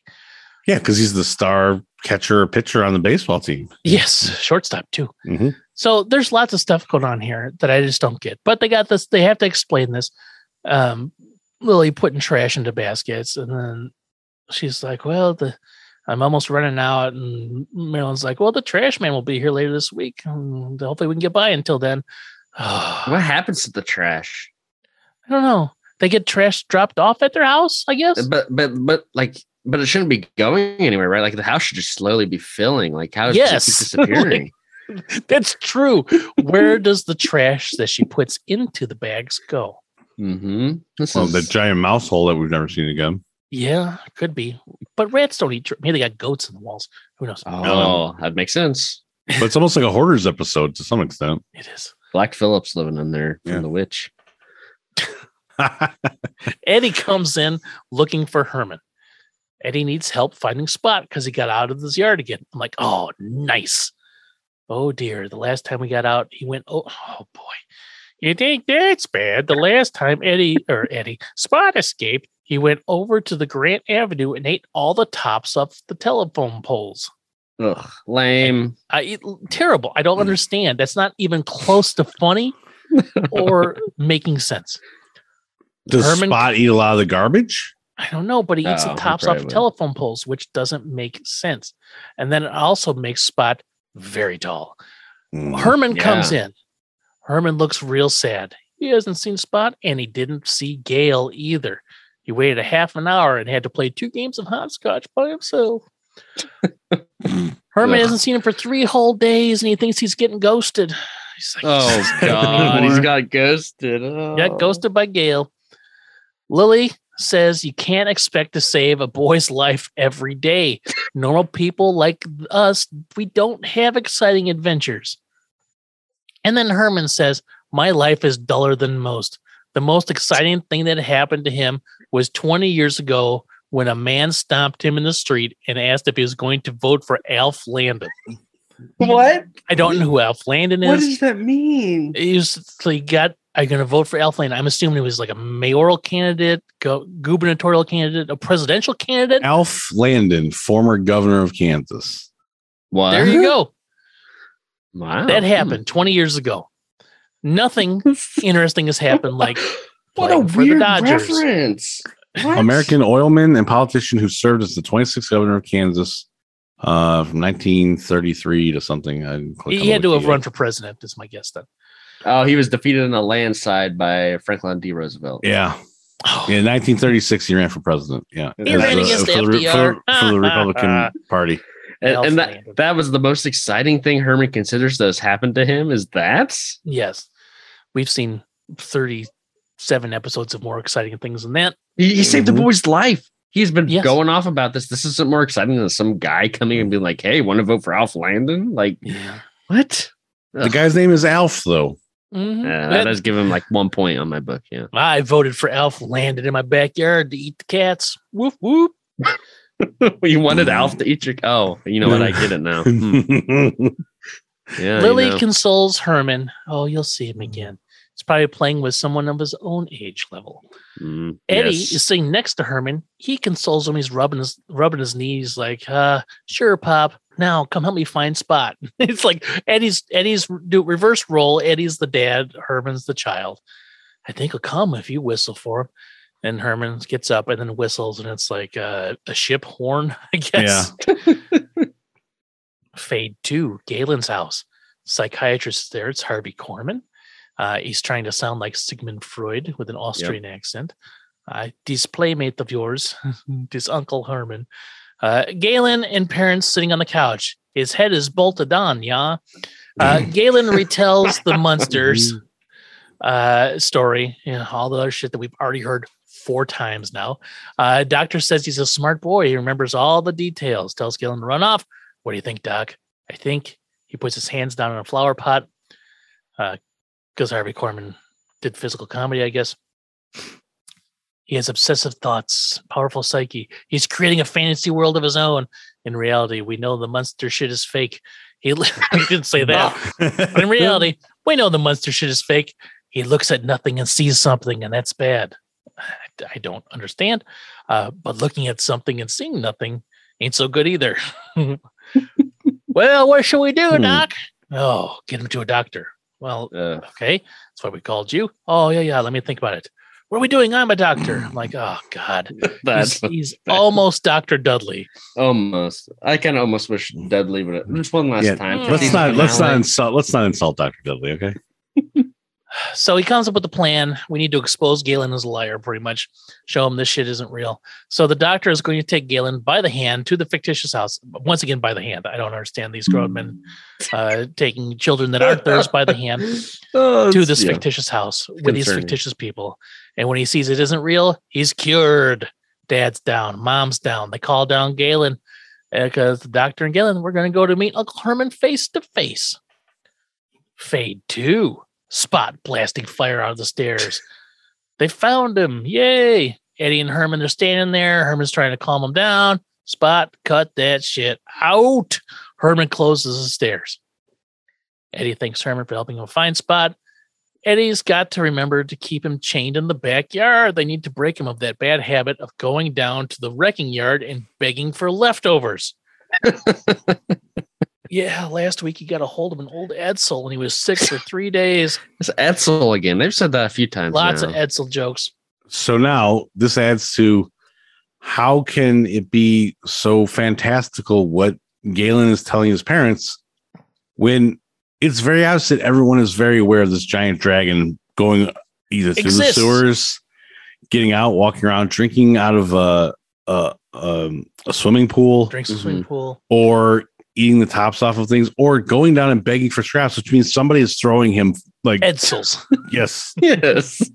and, and, and Edsels or other just scrap iron that's sitting down there. And it's like, okay, people are aware of him. So what's the big Yes. deal coming up with this other thing? Like, Yeah. I don't know. So Grandpa's taking a nap. So Herman's going to go down to the basement with Eddie to play some more of those old movies. Ugh.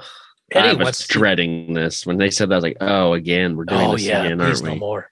Eddie wants to see that track meet in Transylvania when Herman was a young guy. Oh, it was that cross country run. Herman was so far ahead of the pack, the crowd had to run after him with torches to show him where the finish line was. That's a recycled joke, Doesn't make sense at all, but yeah. but they've done that joke at least Mhm. twice before. Now that should have been in the first version where we see like the the footage of Frankenstein running from the mob. Yes, That would have been actually funny. I but it wouldn't Yeah. look like Herman though, and I think that might have been the problem. that's true. I guess I could have showed the mob, right? You, you know, they could have intercut Herman Mhm. with the. yeah, that would have been pretty good. So they go to the basement. Then the doctor I can't remember what his name is just yet. And Galen came up to the front door. Doctor still doesn't believe Galen. But this is where Uncle Herman lives. Galen's like, or the doctor's like, I'm just gonna knock on this motherfucking door. No one's gonna come. And so then you're gonna see this is all made up. So he knocks on the door with huge knock sounds, which kind of shake the doctor a little bit. Then Marilyn, oh, quiet, somebody's coming to the door. I don't know how you can hear Marilyn walking through the door. Marilyn answers the door, and it's like, here we go. You live here? Yep, lived here for years. Oh, hi, Galen. She knows Galen immediately. Mhm. Galen brought a friend that wants to meet the fam. Good news. They're all here. Come in. This is going to be the perfect example, once again, of monster heightening. We get the most friendly of the monsters, Marilyn. Then Marilyn's going to introduce Lily. That's what I wrote down. Marilyn's the shallow end. Next comes Lily. Doctor comes in. Marilyn goes to get Lily. Galen asks if the doctor wants to meet Spot. I'm like, oh, this is going to be fun. So Galen goes and opens the stairs, and there's Spot, breathes some fire. The doctor is absolutely terrified. Mm-hmm. But he, instead of running out the front door, which would be the logical thing to do, he says, Oh, you didn't see an animal. You saw a gas pipe with a leak, which I put in parentheses, still a very bad thing. Yeah, you should still run out yeah, of the house. yeah. Still might want to get out of here right now. There's You don't wanna be flames. here. Time to Maybe go. that's your, oh, this why I'm seeing shit. There's a gas leak in here. Mhm. That Yep. would explain a lot. Mhm. Yeah. Oxygen is being cut from my brain and I'm hallucinating. And think where's our dying. son? Oh, I left him back there. He's a, So then he's- Lily no comes in him. and she has her Aquaman trident with her. Yes. Why have we seen this the rest of season one? I love this trident. Yes, it's amazing. Like she is the queen of the oceans, I Yes. think. Queen of Atlantis. Here she comes. Galen introduces and she's like, Oh, pardon my appearance. I was just getting some olives out of the jar. I like that. now, the doctor does this next thing. He turns and he lifts up the lapel of his jacket and talks into his jacket. If she's getting olives, I hate to see the martinis. But he's talking into his coat. Who's he talking to? Yes. Is there a recorder on him or something? I don't think so. Because he doesn't do it again after that. Because I was waiting to see if he did it again. But he's no, but I think he keeps thinking he's going. I think he's starting to think he's going nuts of some sort throughout this Oh, whole I thing, and that's why he's just suddenly talking to himself. I guess. But here's I the thing that's funny. Like he saw a spot, and that didn't make him go insane. But imagining a giant martini with giant olives, Mhm. that's gonna put him over the edge. Dear God, yeah. Marilyn says, yeah. Marilyn said you wanted to meet the whole family. And So Lily says, Well, Grandpa's in here taking his siesta. Grandpa is hanging from the ceiling. He's asleep with a giant smile on his face. He Oh, looks yeah. very pleased with his slumber. Let me wake him up. No, no, no, no, no, no. Please don't disturb him. oh, he won't mind. He hangs around the house like this all the time. But it, no, he convinces him uh, not to do it. And so Galen's like, Isn't this place neat, Doctor? Oh, Lily goes to get Eddie and Uncle Herman. Like, I'll go get the boys. So the doctor's freaking out a little bit. He's standing next to Grandpa. Get hold of yourself. He's talking to himself. You're seeing things the kid made up. Grandpa is sleeping so peacefully with a grin on his face. He looks, I don't know, like he's been hanging there for a long time too, upside down. So the Mhm. blood's gonna be rushing to his head, Yep. Getting ready to pass out soon. Maybe that's why the smile's on his face. He just shit himself. Who knows? Finally, that sweet release is coming. Yeah. Yeah. But then the doctor's like, wait a minute. I get it. I never woke up this morning and I'm having one of those Freudian dreams. I'm like, oh no, he's going to have sex with something real soon. Oh, That's what oh, that Freudian dream would be, there. right? Yeah. Yeah. Oh my God, there's lots of penises and vaginas coming around, mostly penises. Mm-hmm. Look at him hanging there like a bat. He can't be real. I know. The best way to know if a dream is real or not, or if you're in a dream or not, pinch something else. Not yourself. Don't No, pinch that- yourself.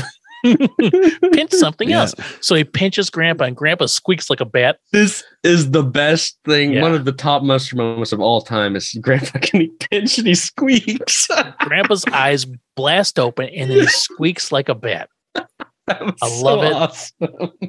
That was great. So okay, especially now when that happens, his logic of pinch hmm. something else to to know that you're, I guess, in a dream or something, as opposed to pinching yourself, really doesn't pay off because now this this old man who's hanging upside down suddenly squeaks like a bat at you. Yes. Does not let you know whether you're in a dream or not anymore. Either. Oh. No. Doctor freaks out. he like backs up into the wall. Herman and Eddie come out of the smoky dungeon. Very smoky again. Lily's like, here's my two boys now. Eddie and Herman both very excited to see Gail. Hey Gail, how you doing, son? They're very excited to see Galen. Herman walks up to Dr. Linebeck, is his name. You're mm-hmm. Herman? You're German? Did you by any chance know my doctor back my family doctor back in Germany? Dr. Frankenstein. he made me what I am today. Oh boy. This is the first time ever that the word Frankenstein has been said in this series. Yeah, I think you're right. Yeah. And it's the first time it's ever been referenced that Herman is the indeed the Frankenstein's monster.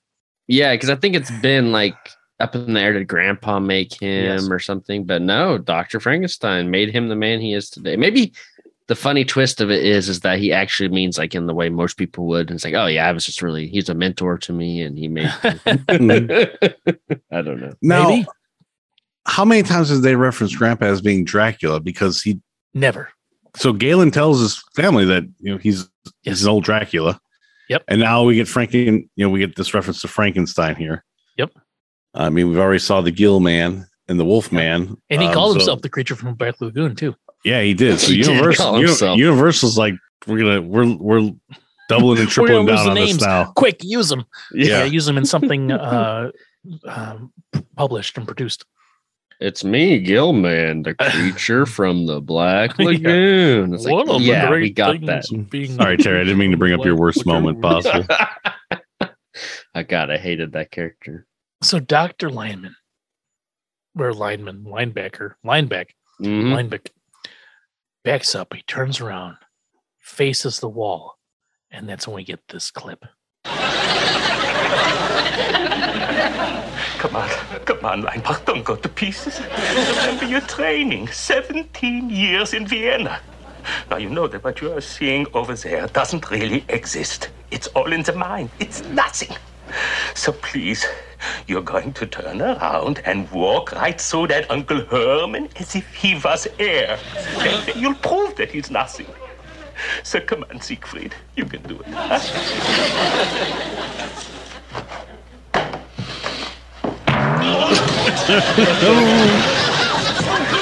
What happened? That is the hardest hunk of nothing I ever saw. I think I better take him home. He looks like he might get car sick in the house. It's a shame. Nick, stick with me, kid. I'm a sick man. Time. He's still. I don't know what kind of a doctor he is, but you know, he ought to see a psychiatrist. Mm, What happened? Well, maybe he just described five seconds ago exactly what he was going to do, and yes. I'll. What's behind you isn't real. Remember your training in Vienna. Come on, Siegfried. You could do it. meanwhile in the background, they're just watching him as he turned around and starts talking to the wall. Like, yeah, mhm. they're all in earshot. They can Yeah. hear him talking to the wall. They're like feet away. you know, then- Eddie heard him with those sharp ears. Yeah. Oh, yeah. Now, there's a weird thing where Galen's like, I think he's in a car sick in the house. And you see Harvey Korman, he's like caressing the boy's head. Yeah. It's it's a disturbing, he's like patting his head Mhm. and rubbing his cheeks. And it's like, hmm, that's weird. Some weird subtext this whole episode, you know. Yeah, and I Mhm. don't like it. No, Then we get the final commercial break. So we come back and remember, credits can happen any time. yes, Galen's telling his parents again the doctor went to the old house, they met the whole family, blah, blah, blah. Another recap. Parents are having a very hard time. Mom is incredulous. Dad leans in and says, We believe you about all the crazy shit like monsters in the stairs, kids in the pointy ears, grandpas that sleep upside down, and an old green Uncle Herman. We Mhm. believe you, Galen. Galen's like, Oh, thanks, Dad. And then he runs off. Go off to bed, you little scamp. And mom's like, What the fuck, John Stewart? Because that's his name, John Stewart. Mm. Uh, Not Green the Green Lantern, Lantern. and he's Nope. not uh, the former host of uh, The Daily Show. that's right. Is this John Stewart? But mom's like, What the fuck? We talked about this beforehand. We weren't going to give in. And dad just caved immediately, right? Uh, dad's like, Nah, kids say they don't have anything to believe in. Now, he's got li- he's got a little Uncle Herman. He's got a little Uncle Herman. Let him hold on to it for as long as he can. Let him believe in a grotesque Yeah. monster and its family. I mean, Yeah. I guess all of For America as, believes as in long as he can. And the mom's like, "All right, sounds good." Yeah, like, okay. cool. Dad walks over to the to the mantle of the fireplace and picks up a book and starts flipping through it. BT Dubs, Doctor Lineback sent his nurse over today with his bill. It's like, oh, that's that's Ooh. awfully quick. She's like, hell yeah, it is. Funny thing, a well-known doctor like him writing his bill with a crayon. Zoom in on Dad's face. Credits. Like what?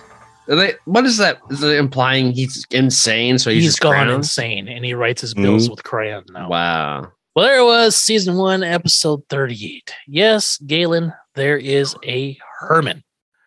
What'd you guys think? It started off okay. Like I think the premise is kind of funny. Like this kid, I feel like this is kind of like you know we've been saying like this isn't monstery, but this kind of feels like a little more monstery, where it's like this kid sees Herman Yes. this crazy thing, and he like nobody will believe him. I think that's pretty funny, but it um, really goes off track with these home videos. Like the whole like them not believing Herman's kind of weird. Uh, there's some weird like inside like like timely jokes. Like not even that timely. Like with the what's his face Alf. Like what? Alf Landon. yeah, the he that was the most exciting thing that's ever happened to him. Like I don't know yeah. this, this is just uh yeah uh, this is not like it's and it drags like look even some of these Munsters episodes i'm not a big fan of i've thought well at least it went by quick you know it was still like kind of like a consumable piece of media to watch hmm this it wasn't quite that i feel like the pacing is just off like i think that home video thing really just put the brakes on everything Yeah. Uh, I, I think I have to agree. And and Derek, it really when you mentioned that it seems like this is something maybe they had done and it just that they put it in at the end, hmm like it was earlier, should have probably been earlier in the season. I think that gives me a little bit different take on the whole thing. Hmm. Um, and maybe it's not as bad as in watching it, but I mean, there is just there's so much of this like you know the kid doesn't seem phased by Herman. Everyone thinks he's just making it up, and even though the doctor even sees it, and still the parents have never yet to see it, and it, you're just like, what is going on here? By now, everyone knows Herman around the area. If you're thinking of it being like the 38th episode, then you're like, man, this is really bad writing. If you think about that, this might have been like something like fifth, sixth, seventh episode of the season. It's not horrible, and It's, and it's then still Terry, I- bad. yeah. Well, I agree completely, Terry. The video thing is it's horrible footage that they pick throughout the entire thing, and the jokes are terrible, and then it doesn't match up with the actual timeline that they talk about him being alive and all. That kind of gives you a little bit of a downer overall. Plus, it, there's the there's a lot of opportunity for Herman to be very childlike throughout this episode. And I don't think he really gets a chance to be. They really just mock him. They spend a lot of time dismissing Herman, yeah making fun of Herman for being a child. But he, he does he does nothing childlike in this episode. Previous episodes, my Huckleberry Hound records. He's he's having Eddie read him a comic book while he's got a, uh, a hat on, looking Mhm. like a cowboy.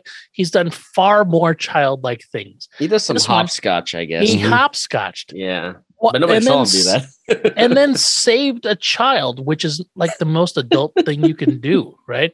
Yeah. Um, so yeah, like all that, all of that aside, the whole show is nothing more than a huge setup for Harvey Korman to physically react to meeting Herman for Yeah. the first time yeah yeah because nothing else is resolved, nothing else matters. They retell, they describe the Munsters in detail four separate times in this episode. hmm It's like, Jesus Christ, we know who the Munsters are. Let's skip these things. Let's skip that. Let's get to the after, right? You don't need to show if somebody comes over in in like a show or movie, you don't need to see them pulling into the driveway, turning off the car, getting out of the car, walking up the sidewalk, knocking on the door, right? We can get to them entering the door, right? And Mhm. if they're coming here for dinner, we can just get right to dinner, right? We don't need all this extra shit. And we constantly get that Yeah. over and over and over and over again. And that's all this episode is mixed with stock footage. Holy shit. yeah Holy Yeah. shit. But you know what? I will give it one of the all-time great monster moments. Grandpa getting pinched and making a Yes. little squeak. Mhm. That was legitimately that had me cracking up when I when he did that. I I don't know what I expected to happen, but it wasn't that. Now, after watching, I'm sitting here talking about the stock footage and thinking about the movie Mhm. that we watched, uh, the the Rob Zombie movie hmm that had was chock full of stock footage. If Oh yeah. I were to give Rob Zombie credit, which I will not, I think it, in the movie it was an homage mm-hmm. to this. yeah. But I don't think he's that savvy of a storyteller. I just don't. so it Except for not- stuff that's on SoundCloud. no. no. I mean, that he would just be a SoundCloud musician. That's it. If he came out today. Anyway, I did not like this episode. 7.8, very lofty. People must have mm-hmm. really liked it. So let's find out what they yes. At least one person. I want to know what they said. said. we do you want him first or second? Let's hear him last. Okay. So from January of 2020, we Okay. have good natured comedy. And it is eight out of 10. It's a Oh. two sentence review. Two out of two found it helpful. Interesting and fun episode. Anyone who's ever been disbelieved about something will easy, easily relate to this. Lighthearted, but thought provoking. Thought provoking. Eight out Hmm. of 10. Two out of two found it helpful. I don't think there's really like any sort of thematic essence to No. what is going on here with like the non-believing thing. There's not like a a message or any sort of like statement. Do you think? Nope. I don't. Mm, I that's giving it a lot. I didn't. credit. That person thinks so. They, but it's just a Munsters episode. I I didn't put too much into the fact of the parents not believing the kid being like some sort of a message. Yeah, because at the end of the day, they still don't believe him. Like, Well, I mean, well, I guess I guess that part at the end when he's like, well, you know, look, if a kid, at least the kid believes in something still. I guess, yeah. I guess at least the kid can go to an old abandoned house and hang out with his uncle Herman down in the basement. Even the parents do massive 180s in a short amount of time. hmm they earlier in that day had hired a psychiatrist to come and take their child uh, and allowed the psychiatrist to take their child to a weird old house to They prove didn't that go, which is he's weird. the kids the kid's making up Yeah. fantastical shit because he's kind of half crazy like they didn't call the kid crazy but they wanted to call the kid crazy Mhm. Mm-hmm. and then they come back the doctor's nowhere to be seen Uh, yeah, that's kind of. and they're like ah you know what son you believe whatever you want to believe what okay whatever it doesn't matter anyway we do have one review from january 2008 uh, finally we're gonna hear some sense about this episode. yes Mhm. and it's not a giant recap he's got a few paragraphs Really? uh, oftentimes the best part of these old half hour shows was the reaction everyday people had when they actually saw herman munster and his family face to face this was the big moment Here is psychi- psychiatrist played by the great comedy actor Harvey Korman meets the Munsters. Now, I will give him credit. Great comedy actor Harvey Korman, on point. Yep, agreed. A little bit of recap, blah, blah, blah. The results are predictable, dot, dot, Yep. dot, but always fun to watch. Seven out of 10. Seven out of I That's his lowest expecting- rated one so far, Yeah, but Wow. nine out of nine found it helpful. you know those dot dot dots did kind of move me. Wow, he didn't like this one as quite as much. Like he said, it was predictable. Like that's hmm. Yeah.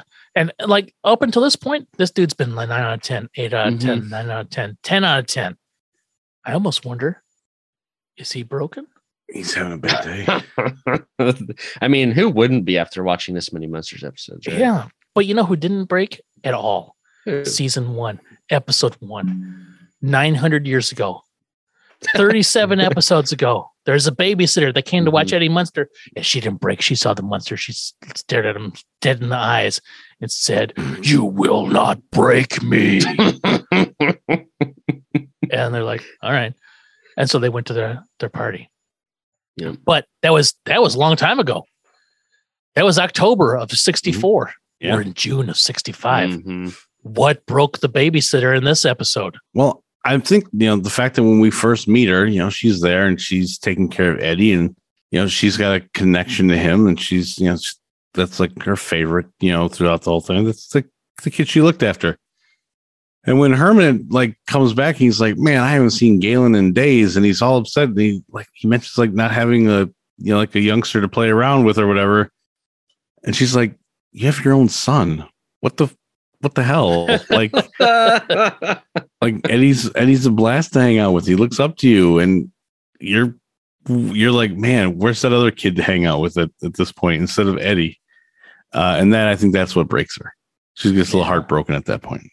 I think you know she's she's she goes and sees a like a psychiatrist, a therapist once in a while, um, and her- she's she's been going for a bit. Just you know, mental health's important. Maybe that's why she never breaks. You know, because she's you know she takes care of herself and mentally and as well as physically. And like uh, one day her doctor doesn't make her appointment, and it's kind of weird because this guy, you know, he's always on time. He might be a little eccentric. You know, he's a little different. He's he can forget that him he himself is a doctor, but that's kind of what you like about this guy.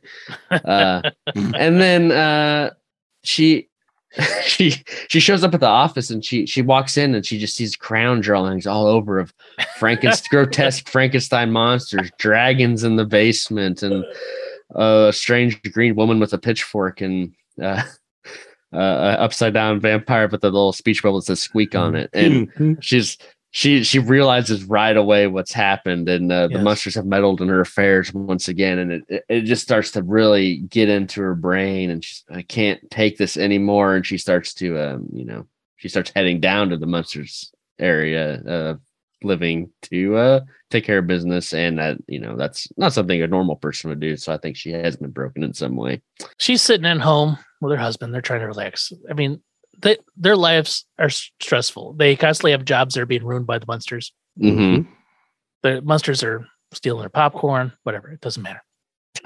They're sitting at home and they're like, oh, man, it's Wednesday night. Let's watch some TV. I got a fresh bag of popcorn from the popcorn man. About a whole QP this time. oh Got a quarter, got a quarter pound of popcorn. yeah hmm. We're Yeah. we are going to pop that shit and enjoy some tube Mhm. that only we can watch now because there's no reruns and there's no recording. So let's enjoy this. They turn on the TV. It's Bob Hope. They're like, yeah. It's like a Bob Hope USO show. They're so Oh. excited. Like they love variety shows. They love Mhm. Bob Hope. They love all this. It's going to happen right here. Mhm. And just then, the power goes out. oh They look out the window. She lives on Grant Avenue. And there's Spot eating the tops off the telephone poles and power lines. There's sparks flying all over the place. And she's like, That's it, that motherfucker. all I wanted to do was watch Bob Hope with my husband, enjoy this popcorn, fall asleep in the recliner, and wake up in the morning and go to work. And I can't do it. These people they do not let me live. And that's Mhm. when she breaks. That she broke right then. hmm That makes a lot of sense. Yeah. Oh boy. That would break me. Yeah. Anywho, there it was. The babysitter is broken for the 38th time. Well, Mhm. 37th time because she didn't break it all for the first time. Nope. Will she ever recover? And we, we've done it. We have made it. We have made it through the marathon. That is the first season of the Munsters. I can't believe it. It feels, it does like this has been really fun, but it, like it's just like it seems like you're like every time I look at the episode list, it's like, oh, there's two more episodes than I thought there were. Oh, there's two. Like every single time, it's like, oh, this just felt like it was. It just like kept growing and growing. Remember when we did the mini Munsters after episode 13? Because like, oh, that's halfway Yeah. through. No, it wasn't. it wasn't even close. It was Nope. a third of the way through. Holy Mhm. cow. You know, maybe we should have held on to the mini, mini Munsters because that was the real palate cleanser. Because I was really enjoying the Munsters after we watched mini Munsters. Because Yes. we could that we was- could always rewatch it.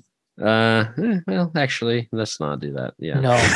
and you know, like the other palate cleanser, the Rob Zombie movie, I was really enjoying the Munsters like the four or five weeks after that. Yeah. It's like, Mhm. oh my God, this show is actually pretty good. Do we need a palate cleanser every other episode? It almost feels like it because because the last couple I have just been really down on, and I just don't know if I'm being hypercritical or I'm just I'm tired of the Just Munsters. on it. Yeah. That's, Or that's, a, that's a lot of Munsters, though. Really, like th- your thirty-seven episodes is a ton of Yeah, it just feels like the same shit over and over and over again. So I really hope that the writers, with the time off between June, whatever, and the next October or September when the next season starts, they like went on a retreat together. Maybe they read Mhm. some books. They saw a movie or two. Uh, they spent time with their family. They had some life experience, and they come back with some fresh plot points for these fucking Munsters. Because I swear to God, if I have another episode that is 24 minutes of just somebody getting set up to meet the Munsters again to freak out, I'm going to lose my mind. I'm going to lose my mind. Oh, we're gonna get at least one of those, maybe five. I'm gonna call. Yeah, I think we'll get. at I mean, there's five. 32 episodes. They, oh man, Hopefully, they've at least you know taking some of this free time to talk to somebody who's not part of Leave It to Beaver um, about about some, some Wait, writing what are you options. saying? The Beaver Squad. That's that's sacred. You can't just get rid of them. Look, I understand. We put we put another jersey in the rafters this week. Uh, Yeah, Norm's over Like, here looking at this man. little. Hmm, yeah. Well, yeah, maybe uh, maybe they can expand out of their comfort zone of people they work with for the second season. Yeah. Um, new blood. Yeah, we so. need some new blood Uh, from us. Yeah, Grandpa loves it when we do that. yeah, fresh blood. That's the way I like it. Oh boy. Back in the old country. hmm, Now I don't know what our entire plan is, but we're done with we're done with season one. Yeah, And we have we wanted to do a recap episode, so Mhm. that may be coming next week. And then I Mhm. think for the sanity of all involved, we'll be off for a few weeks. Sound fair? Yeah, I think that's Mhm. that's a good idea. Just to refresh our brains, you know, and Or or maybe if we if we we're so compelled, maybe we'll get together and watch a movie oh, Um, tangentially related talk about Oh, that that'd be fun. like that. mhm. Yeah, it doesn't have to be Munsters specific. But I mean, we, we have to put we have to push the ghosts around still. So Yes, we, yeah, yeah, we probably do need to at least meet at some point or come up with a, a schedule. Mhm. Yes, somebody's got to smooth it over with the staff after you know. but we What need we need a monster break. Yep. Oh my goodness! definitely, definitely. Because if we're gonna get through season two, and it's not as long as season one, but it's still long. We need to do that. Mhm. So, what we we should do this too. Happy holidays to everybody because right now it's yeah. December twenty sixth. Oh yeah. Yeah. happy, Happy holidays Boxing to Day. everybody. Boxing Day, Merry Christmas, Happy Hanukkah, uh, festive Kwanzaa, Mhm. uh, everything. Right? Yuletide greetings to all. Yuletide greetings. We're we're happy if you're if you made it this far. We're happy that you're here with us. Yep. Thank you so much. Uh, we really appreciate it, and I don't want to speak for everybody in the room, but I think I can speak for everybody in the room when I say it has been a lot of fun getting through this first season. Yeah, yeah. As much as we like to gripe and groan about it, it has been really fun to talk Yes. about. So Every, every recap has been better than the actual show. Yes, Even the best episodes uh, to the worst episodes, the recap time is, is have been great every single time. Mhm. Um, it's just fun, you know. All the other you know extra BS that we come up with throughout the entire time. mhm. uh, as well uh, is is great, and it's been fun. And I hope that everyone that's been listening, uh, if you go back and rewatch the Munsters, that's great. But if not, I hope you just at least really enjoy our presentation of them. yeah, I agree. Anybody else have any some fun parting thoughts? Otherwise, I think we should just end this the way we end every episode. Mm, yeah, Yeah. you know, I think you said it best, Derek. I, I agree with everything you said. All right. Well, Is I that- guess un- until we meet again, friends, let's end this like we do everything.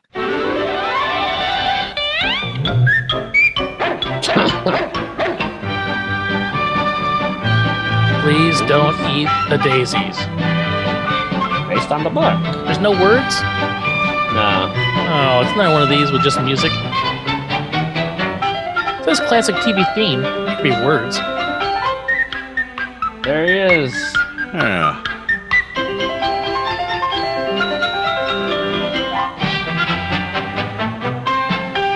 And Ladadog.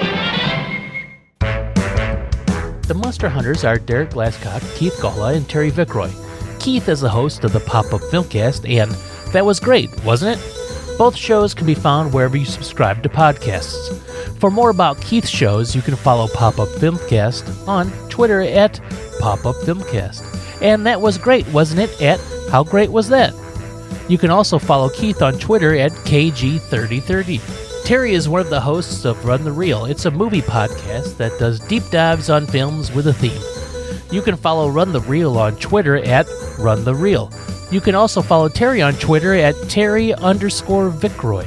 If you would like more musings from me, you can follow on Twitter at Derek the number nine and the word nine. Follow Munster Hunters on Twitter at Munster Hunters and subscribe on your podcatcher of choice for more Munster Hunter fun. Munster Hunters is mixed and edited by me, Derek. All original music is composed and mixed by Terry Vickroy, and executive producers are me and Keith Gawla. The Munster Hunters is a Krispy Dodo production.